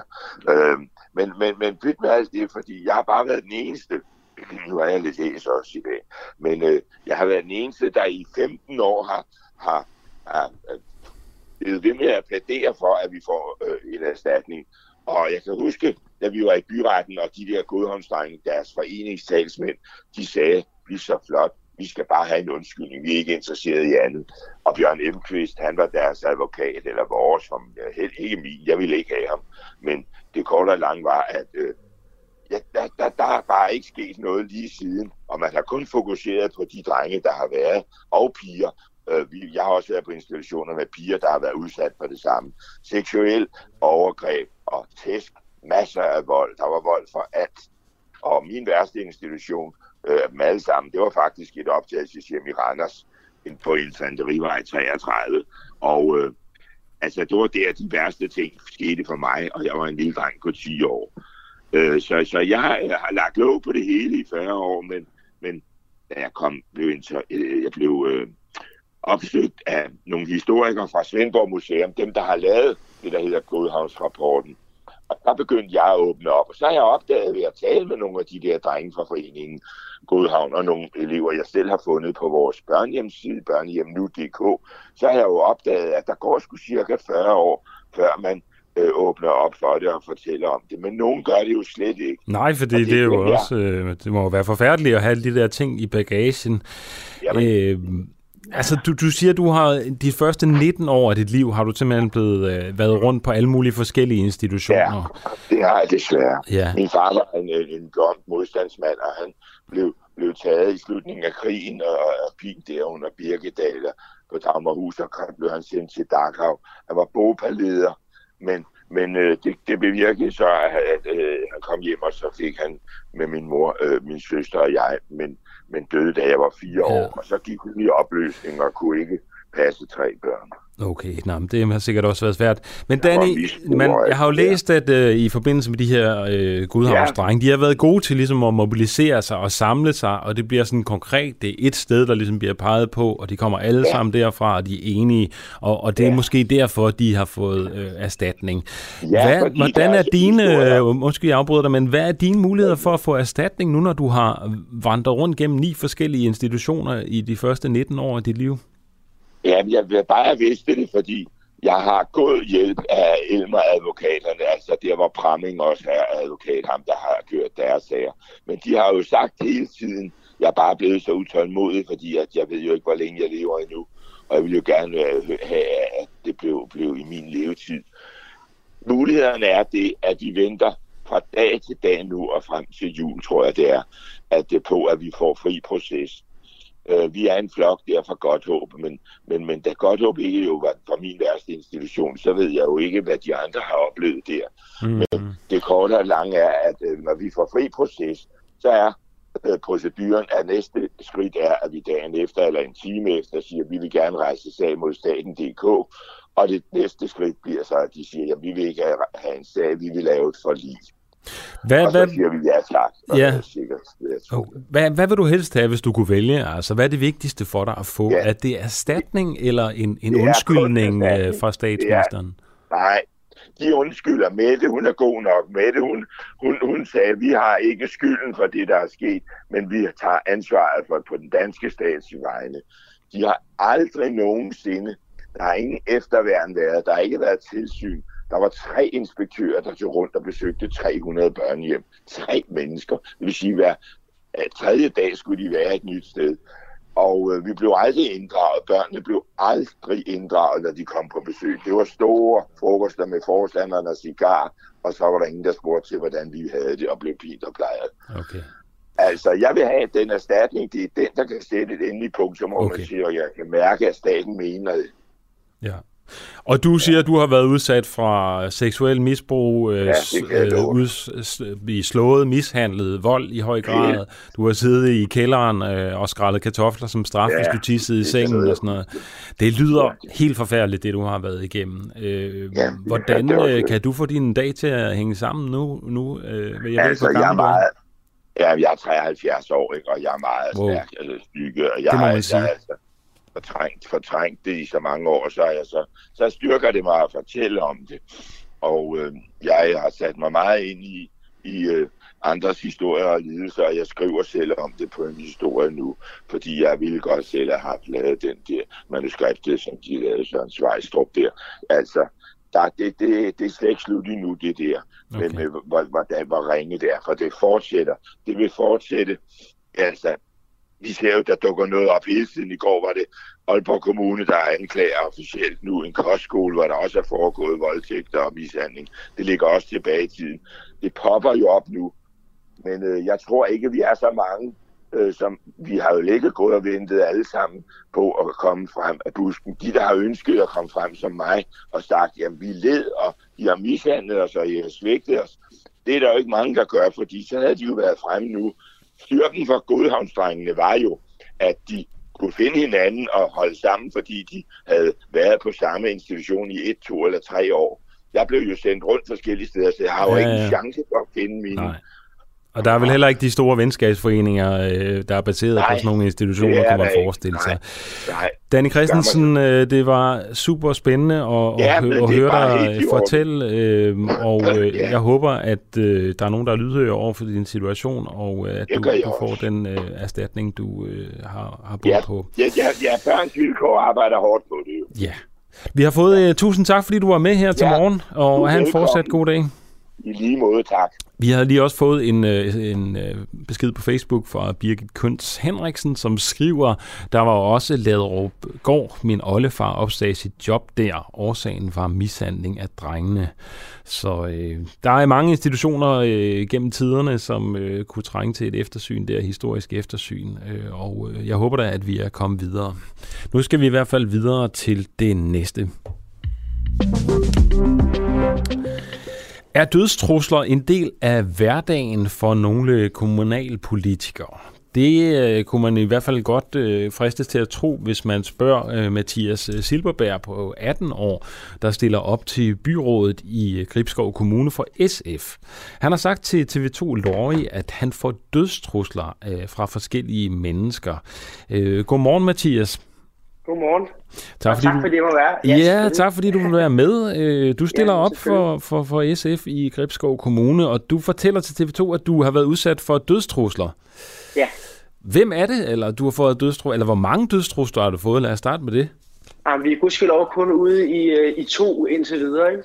Øh, som er gået over i deciderede dødstrusler, og resten det er bare sådan, altså hvad skal man sige, i går så en almindelig trusler, ikke?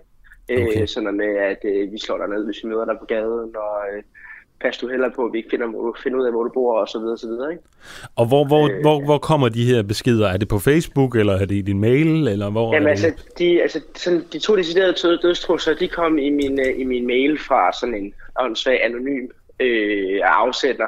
Øh, men de andre, de kommer typisk på, på Facebook i, i kommentarspor og så videre, så videre øh, når jeg har, øh, har, har offentliggjort noget, eller hvis jeg har haft et, et debatindlæg i, i en avis, som så har offentliggjort det på deres Facebook-side, så kan man kigge i, i kommentarerne det, de ligger. Ikke? Okay. Og hvad var det så konkret, der var øh, foranledningen til, at de her øh, sindssyge mennesker har skrevet øh, dødstrusler til dig? Hvad er det, du Jamen, har altså, sagt, det- der har været så Ja. kontroversielt?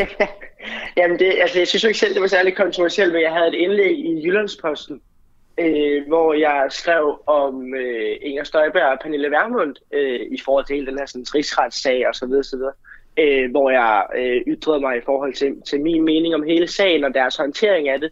Og, og det skulle jeg ikke have gjort i hvert fald. Ikke ifølge de to øh, herrer, som, øh, så, som så synes, de skulle skrive til mig øh, om Og, aftenen. og der. hvad, hvad mente du så om, om Støjberg og Vermund?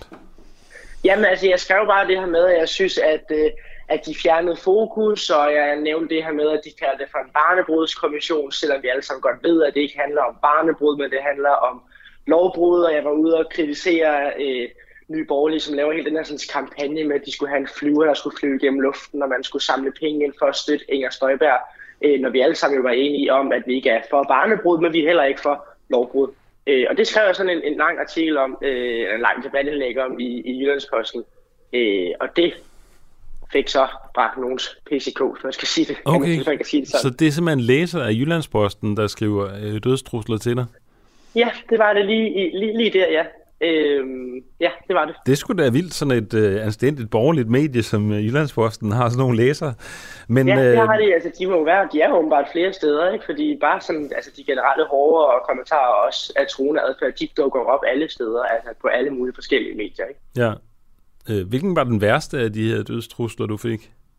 Jamen, det var den, som kom, øh, den kom sådan en, en dejlig søndag formiddag, hvor han, øh, hvor han starter faktisk rigtig sødt med at skrive øh, Godmorgen, Mathias. Så tænkte jeg, nå, hvad er det? Jeg kunne kun se, at der lige stod Godmorgen, så tænkte jeg, den åbner jeg lige.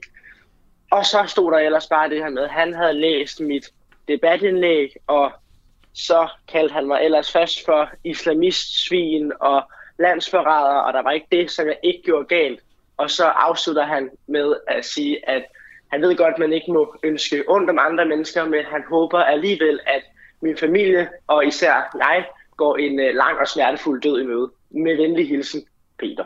Jeg kan ikke huske, om han hedder Peter, eller hvad det var, han hed, eller Henrik. Okay. Øh, Så han startede rigtig fint ud, og så fik jeg lige en sviner, og så kom den lige sidst, og så lige med venlig hilsen. Ikke? Sådan en dejlig søndag formiddag. Ja, så det var simpelthen der, med navn og det hele på, og, eller hvad? Eller Ja, det var med, der stod kun ét navn, men så mailadressen var sådan noget øh, hej 1, 2, 3, 4-agtigt, hvor man okay, okay, så han var ikke til at Så al- nej, Øh. alligevel turde man ikke stå helt frem. Det lyder virkelig ubehageligt, men det er jo ikke en decideret døds- dødstrussel, er det det? Det er vel bare et ønske om, at du dør. Altså undskyld, jeg formulerer på den måde, men det, er, det, er det vel, eller hvad? Eller hvordan læser politiet sådan en mail? Altså, nu, nu talte jeg med politiet om det, ikke? Øh, og som læser det med, at man kategoriserer det som værende begge ting. Øh, at den er sådan, man kan sige, på vippen, på kanten, øh, men de, var, de kan også sige, at de, der kan ikke gøre så meget ved det alligevel, øh, mest fordi den kommer på den her sådan, anonyme, og nu er jeg jo bare, kan man sige, øh, en 18-årig lokalpolitiker, øh, og vi ved jo godt, at øh, politiet ikke har alverdens ressourcer, øh, men de tog den ligesom med, men, øh, men mere kommer der ikke ud af det, og jeg gjorde en heller ikke sådan selv øh, mere ud af det, mm. øh, fordi jeg egentlig bare ser igennem fingrene med det, jeg, kan ikke, jeg forstår ikke hvorfor. Og hvad, hvad stod der i den anden dødstrussel? Ja, i den anden dødstrussel, der stod der det her med, at, øh, at, at hvis de, det var noget med, hvis de skulle, hvis de kunne finde mig, så, øh, så ville de selvfølgelig finde mig, og de vidste, at jeg var fra Gribskov Kommune, og jeg skulle virkelig håbe, at, øh, at de ikke mødte mig på gaden, fordi hvis de mødte mig på gaden, så kunne de ikke øh, udelukke, at jeg ville komme for det første alvorligt slemt til skade, og, og det var ikke sikkert, at jeg kunne gå i live derfra, fra vores møde. Ikke? Okay. Har du børn og sådan... Øh... Nej, det har jeg. Jeg er jo kun 18 år, Ja, ikke? ja, derfor kan du godt have børn. Det, Så jeg har ikke bliver børn. Har- kønsmodne, ja. når de er 15. så, så det er jo ikke Ja, helt altså, usandsynligt. Men hvordan har du det med det her? Altså, føler du dig utryg, når du går på gaden nu? Og, Nej, øh, det gør jeg ikke. Det gør du ikke. Det, øh, at... Altså, så jeg, tager det, jeg, jeg prøver egentlig ikke at tage det særlig tungt, fordi jeg har sådan... Øh, det, øh, det er nogle få mennesker, som, øh, som er på den måde i debatten. Øh, det er alligevel øh, tilpas nok til, at, at man bliver, selvfølgelig bliver påvirket af det, og, og at man lægger mærke til det, og man også føler, at, at man har behov for ligesom at gå, gå ud og gøre opmærksom på det. Øh, men vi er gudskelov ikke kommet dertil nu, hvor jeg decideret frygter at gå, at gå ud på gaden, fordi jeg stadigvæk, øh, ligesom andre ser det som værende øh, tomme trusler. Mm. Øh, men dermed ikke sagt, at jeg selvfølgelig synes, det er i orden, og, og at jeg accepterer det, men øh, jeg er gudskelov ikke nået til et punkt, hvor at, at øh, hvad skal man sige, at jeg frygter at gå på gaden. Okay. Hvordan så med, med dine udtalelser? Modererer du dem lidt mere? Altså prøver du at lade være med at skrive om, om Inger Støjberg og Pernille Vermund for eksempel? Nej, det gør jeg faktisk ikke. altså, okay. jeg har, nogle gange så har jeg gjort det, hvis der er nogen, der, der bliver enormt sure, eller, eller der er jo ret mange, der angriber min alder, øh, og ligesom også bruger, bruger det som argument, det her med, at at jeg slet ikke har skulle have ret til at udtale mig, og jeg Nej, skal bare klart. smutte af helvede til, og ellers kan nok uh, smide mig tilbage, hvor jeg kommer fra, og så videre, så videre. Men så, så skruer jeg egentlig bare mere op, og så skriver jeg bare nogle flere.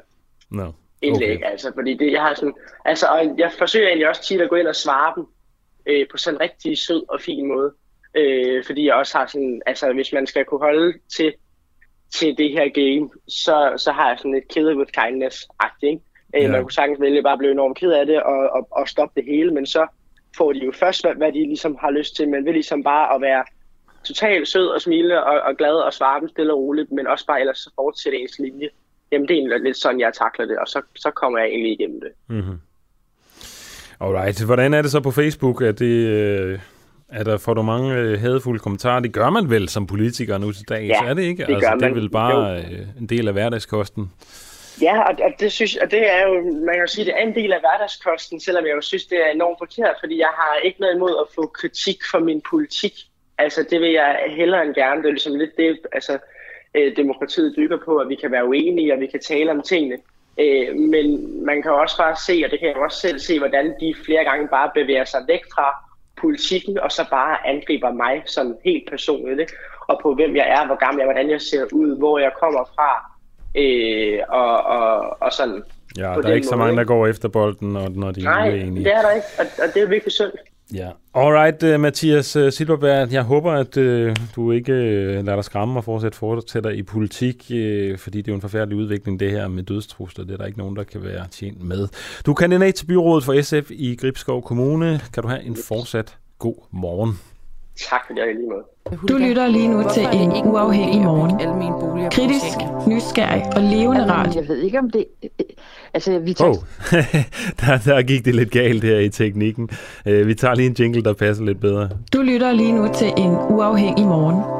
Kritisk, nysgerrig og levende radio, som politikerne ikke kan lukke. Vi sender live alle hverdage fra klokken 7 til 9. Lyt med via vores app på DK4 DAB, fra vores Facebook-side eller hvis du bor i hovedstadsområdet på FM-båndet 102,9. Tak til dig, som gør det muligt. Ja, der er kommet en million, million, millionbevilling, som øh, skal løse de her problemer i akutberedskabet øh, efter øh, de her forsinkede 112 opkald i hovedstaden. Region Hovedstad afsætter nu 10 millioner til at løse de problemer, der har været med for de forsinkede opkald.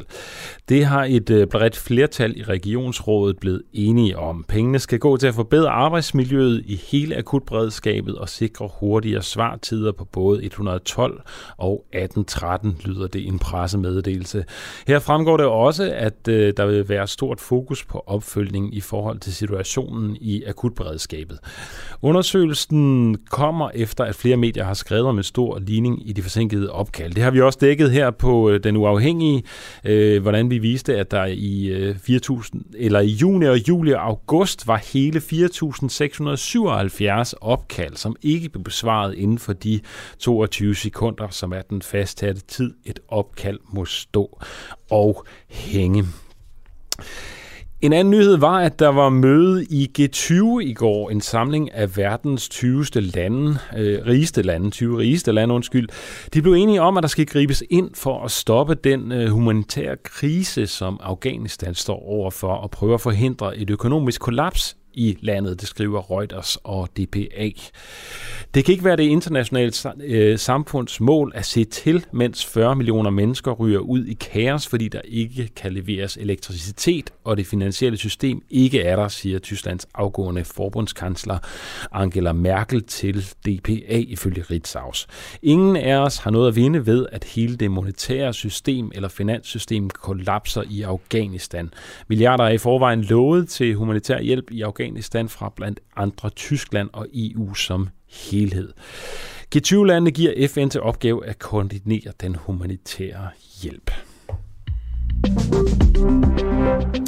Ja, og øh, nu skal vi tilbage til, til sagen om radikaliseringen af de her kvinder, der er tilsluttet sig islamisk stat og som er vendt tilbage. Og vi skal nu tale med øh, formanden og imam i, med Grimhøj, Grimhøj Moskeen i Aarhus, øh, Osama El Sadi, øh, fordi spørgsmålet er jo, om de her danske kvinder, som rejste til Syrien for at tilslutte sig islamisk stat, øh, blev om de blev radikaliseret i den berygtede Grimhøj måske. Vi har jo lige talt med øh, en specialist, der fortæller, at 27 ud af de 37 faktisk blev øh, radikaliseret i Grimhøj moskeen. Øh, og det er jo fordi, de her kvinder de er vendt hjem til Danmark nu efter øh, lang tids øh, politisk debat. Godmorgen, øh, Osama El Sardi. Ja, godmorgen. Godmorgen, og tak fordi du vil være med.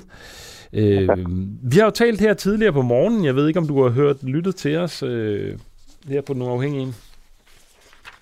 Nej, faktisk. Nej, det er også helt fint. Øh, vi talte jo med øh, Dennis Serinci, som øh, er specialist i, i det her i islamisk stat og radikalisering. Han fortalte, at 26 ud af, af 37 af de her kvinder, der har tilsluttet sig islamisk stat, de er kommet i Grimhøj-moskeen. Er, Jamen, hvad, hvad, hvad har du at sige til det? Jamen, øh, vi har talt mange gange om det her sagen øh, de sidste flere år faktisk. Altså, det, de, vi har stadigvæk en problem i Danmark, at folk de ved ikke, hvad det betyder en moskeen. Øh, det er en offentlig sted faktisk, ligesom alle andre offentlige steder i, i, i Danmark. Og så det er alle, alle det er velkommen til at komme ind og ud. Det er klart, det er et offentligt sted, siger du, ja. Ja, det er det faktisk. Det er en, en sted, hvor alle de må komme Øh, så vi har ikke nogen, der kan registrere, hvem de kommer ind og ud. Så vi har talt alt meget om det her situation. Og at man siger, hver gang det er en problem, eller det vil gerne øh, beskylde noget, så det siger Grimhøj måske, de, de øh, har radikaliseret noget som helst. Det, det, det, det er ikke fair faktisk, og det er ikke rigtigt. Uh, vi, uh, vi modtager flere hundrede mennesker hver uge, og så det, det er uh, umuligt, at man ved, hvem det kommer ind og ud. Og det talt om uh, 22 og nogle gange 27. Altså endnu, vi ved ikke, hvem det er faktisk. Uh, ja, vi kender nogle af dem. En, tre eller fem uh, måske øh, af dem, vi kender. Uh, men uh, alle andre, de siger det, men vi har ikke en bevis. Eller der er ikke nogen, der kommer med en bevis og fortæller os, hvem det er. Eller er det rigtigt har været hos os. Og så specielt, når vi snakker om kvinder, fordi de har deres egen afdeling, uh, og de kommer ind og ud fra en anden uh, indgang også til moskeen. Så det er svært, at man siger, at ja, det har været hos os eller nej. Plus, øh, jeg vil gerne også uh, nævne, at uh, hvis det er rigtigt, at vi har radikaliseret noget som helst, eller der er en bevis på det, så jeg synes, at myndigheder det vil gøre nogle uh, ting mod det. Ja. Og det Men i hvert fald, øh, Denis Serinci siger, at Østjyllands politi øh, har dokumenteret, at 26 ud af de her 36 østjyllandske eller jyllandske kvinder, som er taget til øh, islamisk stat, de er kommet i jeres moské. Så... Nej, nej der er ikke, der, vi har ikke læst en, en, en dokumenta, dokumentation, der siger, at, at uh, det har bevist det. Det siger, at det er 27 i, fra Aarhus, og så det kommer fra moskeen, fordi det er det eneste moské, det eneste moskeen har uh, samarbejdet med politi og kommunen dengang til at uh, løse det her problem. Og vi snakker om det uh, tit, uh, om det her situation, men ellers at der er nogen, der beviser det, Jamen, jeg kan godt sige alt muligt. Jeg kan godt sige, at jeg har været i, i, i X eller Z uh, sted, så du, og det er rigtigt, jeg har været der, men uh, hvem det beviser, at, at det, det, det er os, som radikaliserer, eller det har, vi har sendt det her ung til... Jeg til siger ikke, at det er jer, der radikaliserer dem. Jeg siger bare, jo, at... Det, det, det, det, det du siger faktisk, når du starter... Uh, nej, nej, jeg siger ikke, det er jer, der radikaliserer dem. Jeg siger, at 26 ud af 36 øh, at de her kvinder, de er kommet i jeres moské. Og det er ikke ens betydende med, at du har radikaliseret dem eller noget. Det er bare et faktuelt, at de er kommet i Grimhøj Moskeen. 26 ud af 36. Jamen, men, ja, men det har været også i, i Bilka og Netto og alt steder, ikke? Så, så det, det er ikke Jo, men de er jo ikke altså, ved... Øh, nogle handler Bilka og Netto ikke så meget om, øh, om at tilslutte sig islamisk stat. Ja, jeg har i hvert fald ikke set det- nogen tilbud for det sidste, jeg var derinde. Nej, for, folk, så så til- spørgsmålet er jo, til, om de er blevet radikaliseret hos jer, eller hvordan, hvordan forholder du dig, kan jeg også spørge. Altså, hvis det er, at du fornemmer, at der er nogle kvinder, der gerne vil tilslutte sig islamisk stat, siger du så, at øh, det skal I ikke gøre, eller hvordan forholder du dig til det? Ja, selvfølgelig hele tiden. vil sige, at man må ikke blande med det her krig i, i, øh, i Syrien og Irak, fordi vi, vi siger altid, at der er en øh, uh, utidlig, og vi ved ikke, hvad der sker der. Altså, fordi der er mange, der synes, at de vil gerne hjælpe Syrien uh, befolkning første gang, ikke? Uh, men når det kommer islamisk stat på, på billeder, så det bliver uh, en svær situation faktisk. Og vi ved godt, at hvis der er nogen, der rejser til Syrien, så det er ulovligt. Altså, det er umuligt, at vi opfordrer folk, de gør noget, som det er uh, ulovligt. Så det, det er ikke rigtigt.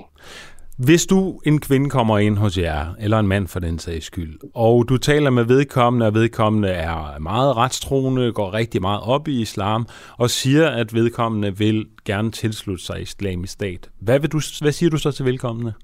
Jeg siger nej. Det må ikke gøre det, fordi det, det, det er ikke vores opgave, at vi går uh, noget med, med det her øh, ting. Og så vi, vi har mange ting, man kan passe på her i Danmark.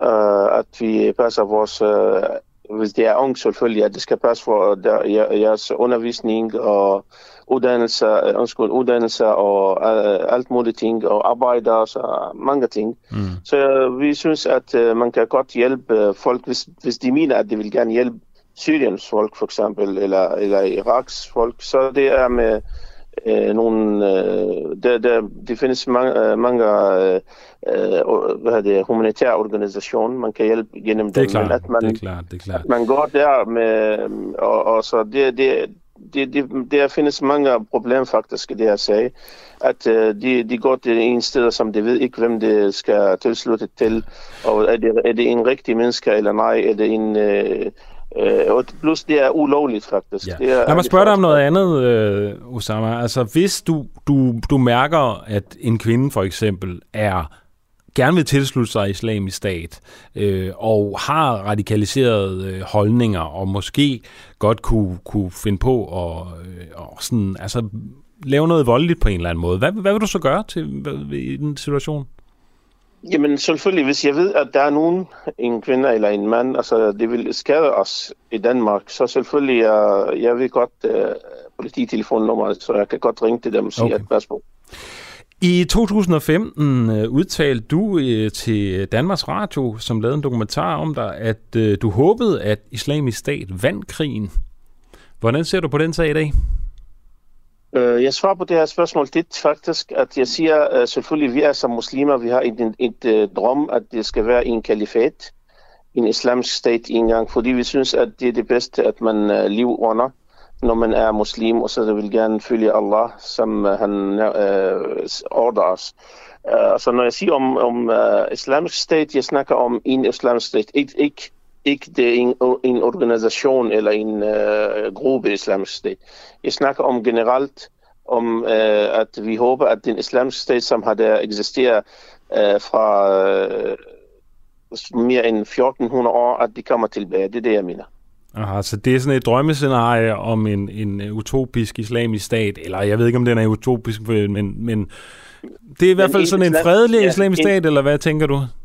Ja, selvfølgelig. Det Okay. er fordi, øh, fordi øh, hele verden, og så hvis du er ærlig, det ved det, at hele verden, de kender godt, at de lærer rigtig meget fra den islamiske stat, som der eksisterer før, øh, specielt med alle mulige øh, viden og ting, som Ja. det bliver spredt hele verden. Men i øh, fra, 2015, i 2015 sagde du til Danmarks Radio, at du håbede, at islamisk stat vandt krigen.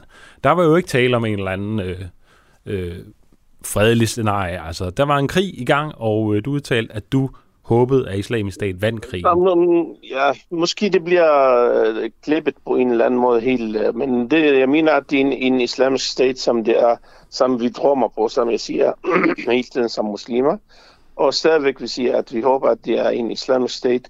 Derfor vi, øh, vi alle muslimer, de, de går hele verden rundt, fordi de har en uh, problem med deres uh, land, ligesom det sker nu for eksempel fra Afghanistan eller andre steder, hvor de uh, føler, at de, de, de, de bor under øh, tru, trussel og sådan noget. Så, så vi siger, at de vil gerne have en islamisk stat, en fredelig islamisk stat selvfølgelig, som de kan, man bruger under den, og så de giver rettigheder til folk, de giver alle mulige rettigheder til, til mennesker, øh, ligesom øh, for eksempel øh, vi bor her i, i Europa.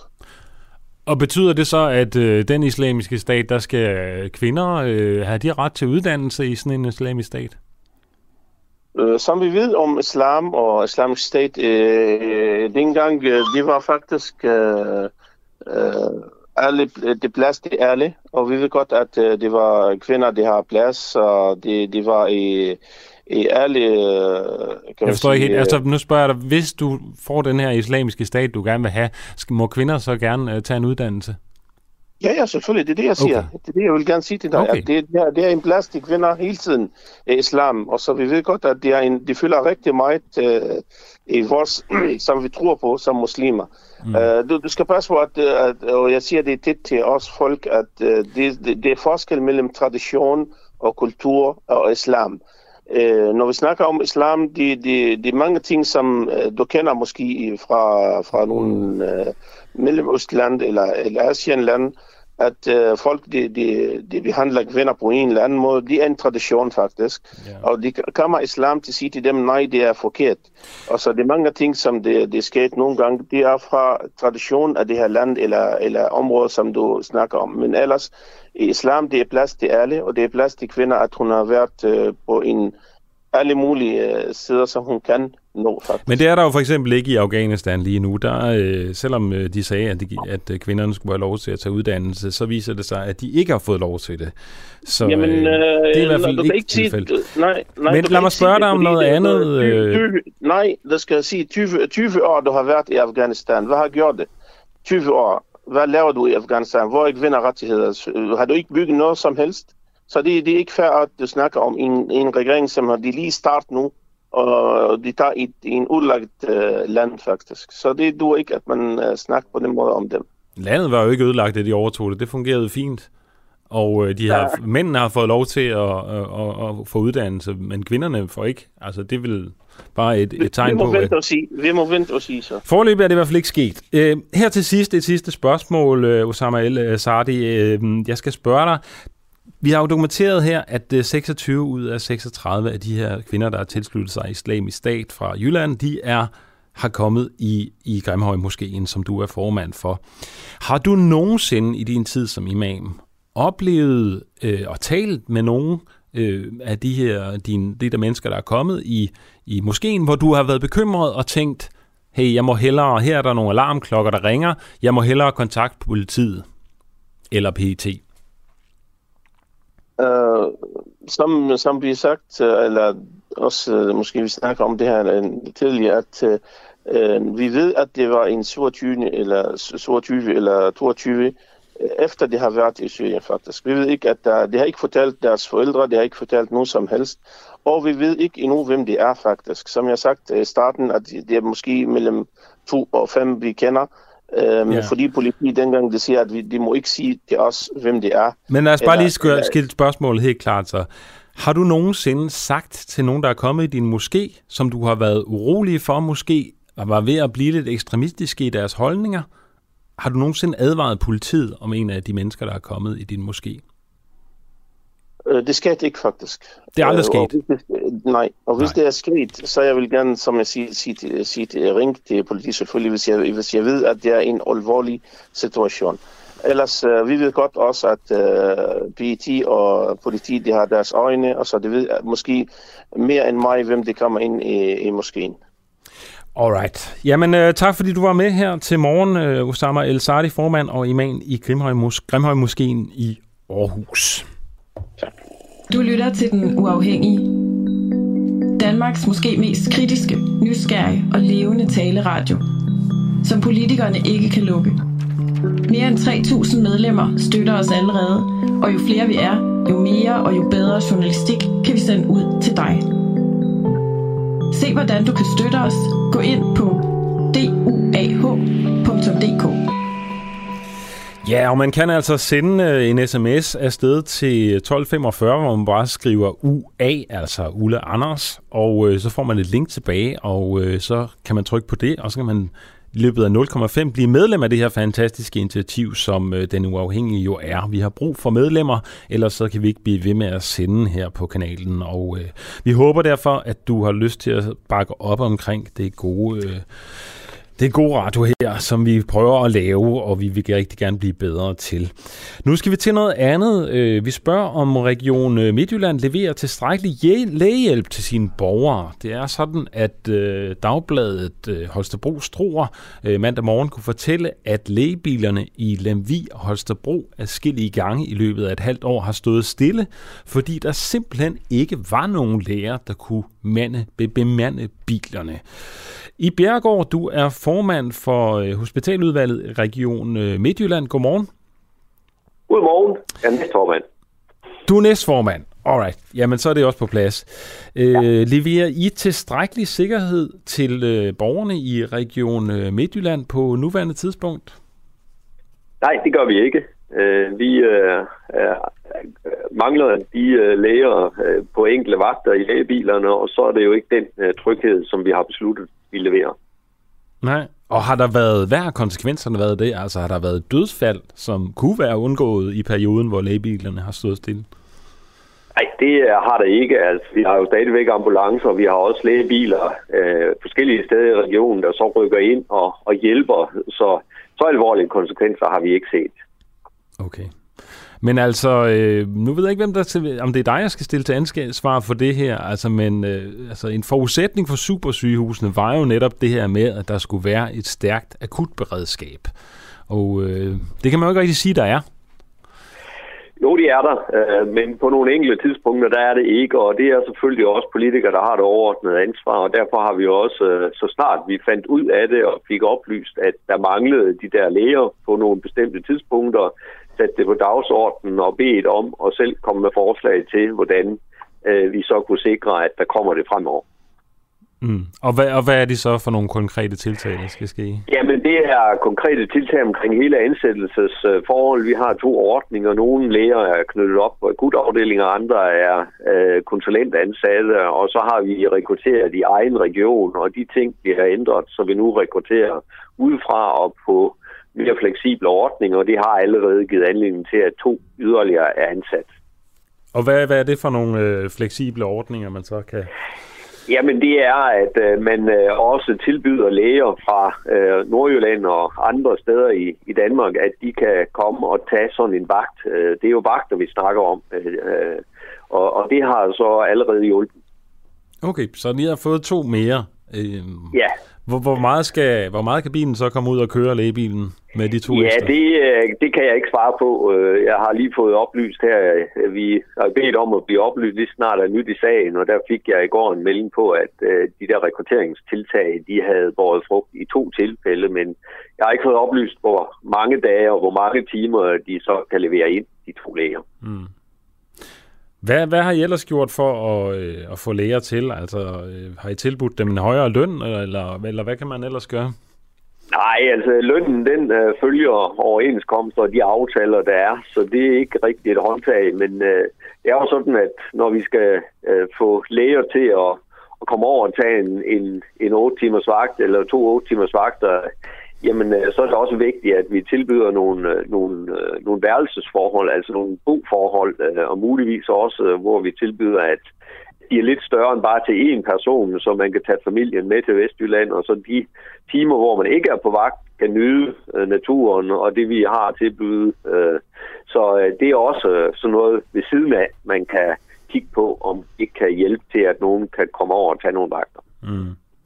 Men hvad har, hvad har øh, konsekvenserne været af, at de her lægebiler har stået Jamen altså, konsekvensen er jo, at, at, at, at når vi ikke har de lægebiler, som vi har øh, planlagt, øh, jamen, så kan vi jo ikke yde den service, som vi har øh, sagt, vi vil yde. Og det er jo derfor, vi kigger på alle muligheder, og vi har også sagt, jamen hvis ikke, at det lykkes øh, hurtigere at få læger til, jamen så må vi jo bruge øh, vores øh, redningshelikopter noget mere, hvor der er jo læge på. Ja, jeg så en af dine øh, partimedlemmer, øh, fælder hedder det, øh, fra Venstre, der foreslog, at vi skulle, I skulle bruge øh, helikopter, simpelthen. Ja, altså vi har jo, altså der er jo fire helikopter rundt i Danmark, og, og de bruges jo øh, i, især i hjertestofstilfælde, og Øh, og hvis ikke de er på farten, jamen, så vil de jo også kunne øh, sættes ind øh, efter nærmere retningslinjer. Og det har vi sagt, jamen, så må det jo være konsekvensen. Men vi tror selvfølgelig på, at vi skaffe de læger. Mm-hmm. Og det er også billigere at flyve en helikopter. Det må man sige. Øh, hvad skal der i til, før sådan en lægebil rykker ud? Altså, jeg kan ikke sådan definere det præcist, men altså, det har jo noget at gøre med, om altså, de situationer, hvor det er ekstremt vigtigt, at der lynhurtigt bliver grebet ind med lægehjælp, Øh, for ellers har vi også paramedicin og redder i vores ambulancer. Men det er jo de situationer, at man sender lægebilen og i de værste tilfælde også helikopteren i dag. Mm-hmm. Men så må der jo måske også, altså så det er alvorlige situationer. Altså livstruende, situationer, øh, livstruende situationer med, med andre ord. Ja, altså hvor man vurderer det livstruende, og så er det jo en gang imellem, lægen kommer ud og konstaterer, at det er knap så galt, og så kommer patienten med en ambulance eller eller kommer slet ikke afsted. Og det er jo det, lægen kan mm. uh, lidt bedre end en paramediciner eller en ja. uh, redder i en ambulance. Så, så der kunne faktisk være nogle mennesker, der var døde på grund af det her? Det tror jeg ikke, uh, fordi at, uh, at så ville de uh, blive tilkaldt helikopteren. Okay, og hvor, hvor lang tid tager det for en uh, helikopter kan lande i Lemvi? Ja, men altså, jeg tør ikke sige helt præcis, for det kommer jo også an på, om den er på, på den øh, base, den, den har i Saltum, eller hvor den er. Øh, men øh, det, man, jeg har hørt øh, fra dem, der er blevet reddet af helikopter, jamen det er, at det er meget, altså det er måske et kvarter eller noget. Det, Hold da op, altså noget, det er meget hurtigt. Noget, der, noget, der, det kommer an på, hvor den er henne. Så noget, der svarer til en, øh, en ambulances uh, udrykning også. Alright. Men uh, vi kan jo lave en uh, jobopslag her. I har fået to, uh, to læger indtil videre til jeres ja. uh, lægevagt. Hvor og vi mange, gerne have flere. Hvor mange skal I bruge? Jamen, det kommer jo lidt an på, hvor meget de byder ind med. Altså, det er jo som sagt sådan en konsulentordning, hvor man kan tilbyde uh, to vagter på en måned, eller syv vagter på en måned. Så uh, det er jo ikke fuldtidsansættelser, vi taler om her. Altså, det er jo læger, der øh, har et normalt arbejde, måske typisk på en akutafdeling eller, eller andet sted på et sygehus, siger, at vi kan godt tage 1, 2, 3, 5, 7 vagter øh, i øh, lægebilen. Alright. Øh, det er fint, jeg, jeg håber... En, ja. enkelt, en enkelt læge mere? Ja. Det er godt. Jeg håber, at det, det lykkes i Bjergård. Du får venstreformand, øh, næstformand, ja. skal vi lige holde fast ja. i for hospitaludvalget i Region Midt, Midtjylland. God morgen til dig. Tak, og i lige måde. Ja, nu skal vi til noget helt, helt andet. I øjeblikket er der kommet, øh, ja, der er en, spiller en ny dokumentar på Danmarks Radio, der hedder Oprør på Akademiet. Øh, det er en dokumentar, hvor man bliver, bliver inviteret indenfor murene på det kongelige danske kunstakademi. Øh, her hører vi fra fire nuværende og en tidligere studerende, som øh, på hver sin vis forholder sig til tiden omkring øh, aktionen, hvor en byste af Frederik den 5. blev skubbet i Københavns Havn. Øh, dokumentaren indeholder en række kontroversielle udsagn for de medvirkende om blandt andet præferencer i forhold til hudfarve og strukturel racisme i samfundet. Vi skal tale med øh, Magnus Fisker, som er billedkunstner og studerende på Kunstakademiet og medvirker i dokumentaren Oprør på Akademiet, som øh, er instrueret af øh, Annelise Martensen. Godmorgen, Magnus. Godmorgen. Øhm, og er jeg klart igennem? Du går fint igennem. Perfekt. Dejligt at høre, og tusind tak, fordi du vil være med. Øhm, det kan jo være svært at få få folk på Kunstakademiet i tale omkring de her emner, og det ser man jo også i, i dokumentaren. Øh, jeg læste lige her til morgen, øh, at Berlinske havde en mediekommentar, der skriver, at vanvidets mørke er ved at sænke sig over Kunstakademiet. Øh, og det er jo... Øh, hvad, hvad siger du til sådan en, en overskrift? Jamen, den læste jeg også godt. Altså, jeg grinede mest egentlig, fordi at øh, det, der sker, er, jeg ved ikke helt, hvad det er, hvor det er vanvittigt er henne øh, at finde, fordi at for eksempel, øh, altså, jeg, eller jeg kan, de ting, vi siger i dokumentaren, er egentlig rimelig underbyggede øh, argumenter, kan man sige, eller har. Ja. Ja. Øh, Ja, det er jo spørgsmål. Meget af det handler omkring racisme, ikke? Og der er ved at opstå sådan en, en, øh, en ny bevægelse, altså som man også bliver betegnet som Vogue-kulturen. Øhm, og, øh, og mange siger, at den udspringer fra, fra akademiet og kunstmiljøet. Øhm, du siger i dokumentaren, jeg kan godt forstå, at øh, der er nogle studerende og lærere, der bliver lidt nervøse, når de bliver konfronteret med nogle holdninger øh, til samfundet. For eksempel, at samfundet er racistisk i en struktur øh, så er der nogen, der bakker tilbage og siger, hey, jeg er ikke racist, og måske har de ret i, at de ikke er racister sådan umiddelbart, men de lever i, i eller er opfordret i et system, som på en eller anden måde har gjort dem til racister, og det er ikke deres skyld. Kan du ikke prøve at uddybe, hvad, hvad du mener der, fordi der bliver ikke stillet spørgsmålstegn til det i øh, dokumentaren? Nej, altså øh, hvis vi nu tager kunstbegrebet for eksempel som eksempel, øh, Øh, på, på noget, der er sådan, jeg mener er strukturelt racistisk, så øh, i øh, 1825, der bliver det, der hedder det kongelige kunstkammer delt op i to forskellige institutioner, eller, eller flere forskellige institutioner, men blandt andet Nationalmuseet og Statens Museum for Kunst. Og øh, det kongelige kunstkammer, det indeholder kunstobjekter fra hele verden, som kongen ligesom har stjålet, kan man sige, eller samlet ind. Øhm, og der bliver øh, kunstbegrebet defineret der, fordi at, at alle europæiske kunstgenstande kommer på kun, Statens Museum for Kunst, og alle kunstgenstande fra resten af verden kommer på Nationalmuseet, altså bliver ikke anset som kunst, men som sådan nogle artefakter, man kan, der tilhører fremmede kulturer. Altså vil jeg sige, at kunstbegrebet allerede der i sin øh, begyndelse er racistisk i sin øh, struktur på en måde, kan man sige. Og det er jo noget, jeg synes, vi skal gøre op med, fordi at vi lever i den her globaliserede verden, hvor øh, kunsten jo også for eksempel øh, øh, fungerer ret meget på internettet og uden grænser på den måde. Og derfor er det, øh, det kan godt være, at den definition af kunstbegrebet fungerede engang, men det det gør den simpelthen ikke længere. Øhm, mm, så historisk ja. set siger du, at ja, så har man ligesom taget øh, de genstande, kunstgenstande, man har hentet ud fra andre verdens lande, øh, primært ja. den tredje verden går jeg ud fra, øh, og placeret dem et sted og ligesom ikke gjort dem til en del af den rigtige kunst, som ligesom var den europæiske. Og det kender man jo også fra kunsthistorien. Men hvis vi ser sådan rent samfundsmæssigt på det, du siger, at vores samfund har, ligger, altså der er et system, der er racistisk, og at man bliver racistisk ved at, at, at ligesom opvokse i det her samfund. Hvad mener du med det? Jamen, der kan man jo tage frem som eksempel, altså den måde, jeg er blevet oplært i den danske folkeskole omkring, øh, altså for eksempel øh, opdagelsen, kan man sige, af Amerika. Ikke? Altså der, der, det kan man sige, at der, der bliver Columbus for eksempel gjort til sådan en held, der rejser ud og opdager verden, og, og sådan er det med mange af de der fortællinger, også i forhold til dansk Vestindien. Øh, lad, lad os lige altså, bare lige tage Columbus. Hvorfor, hvorfor er han ikke øh, en held?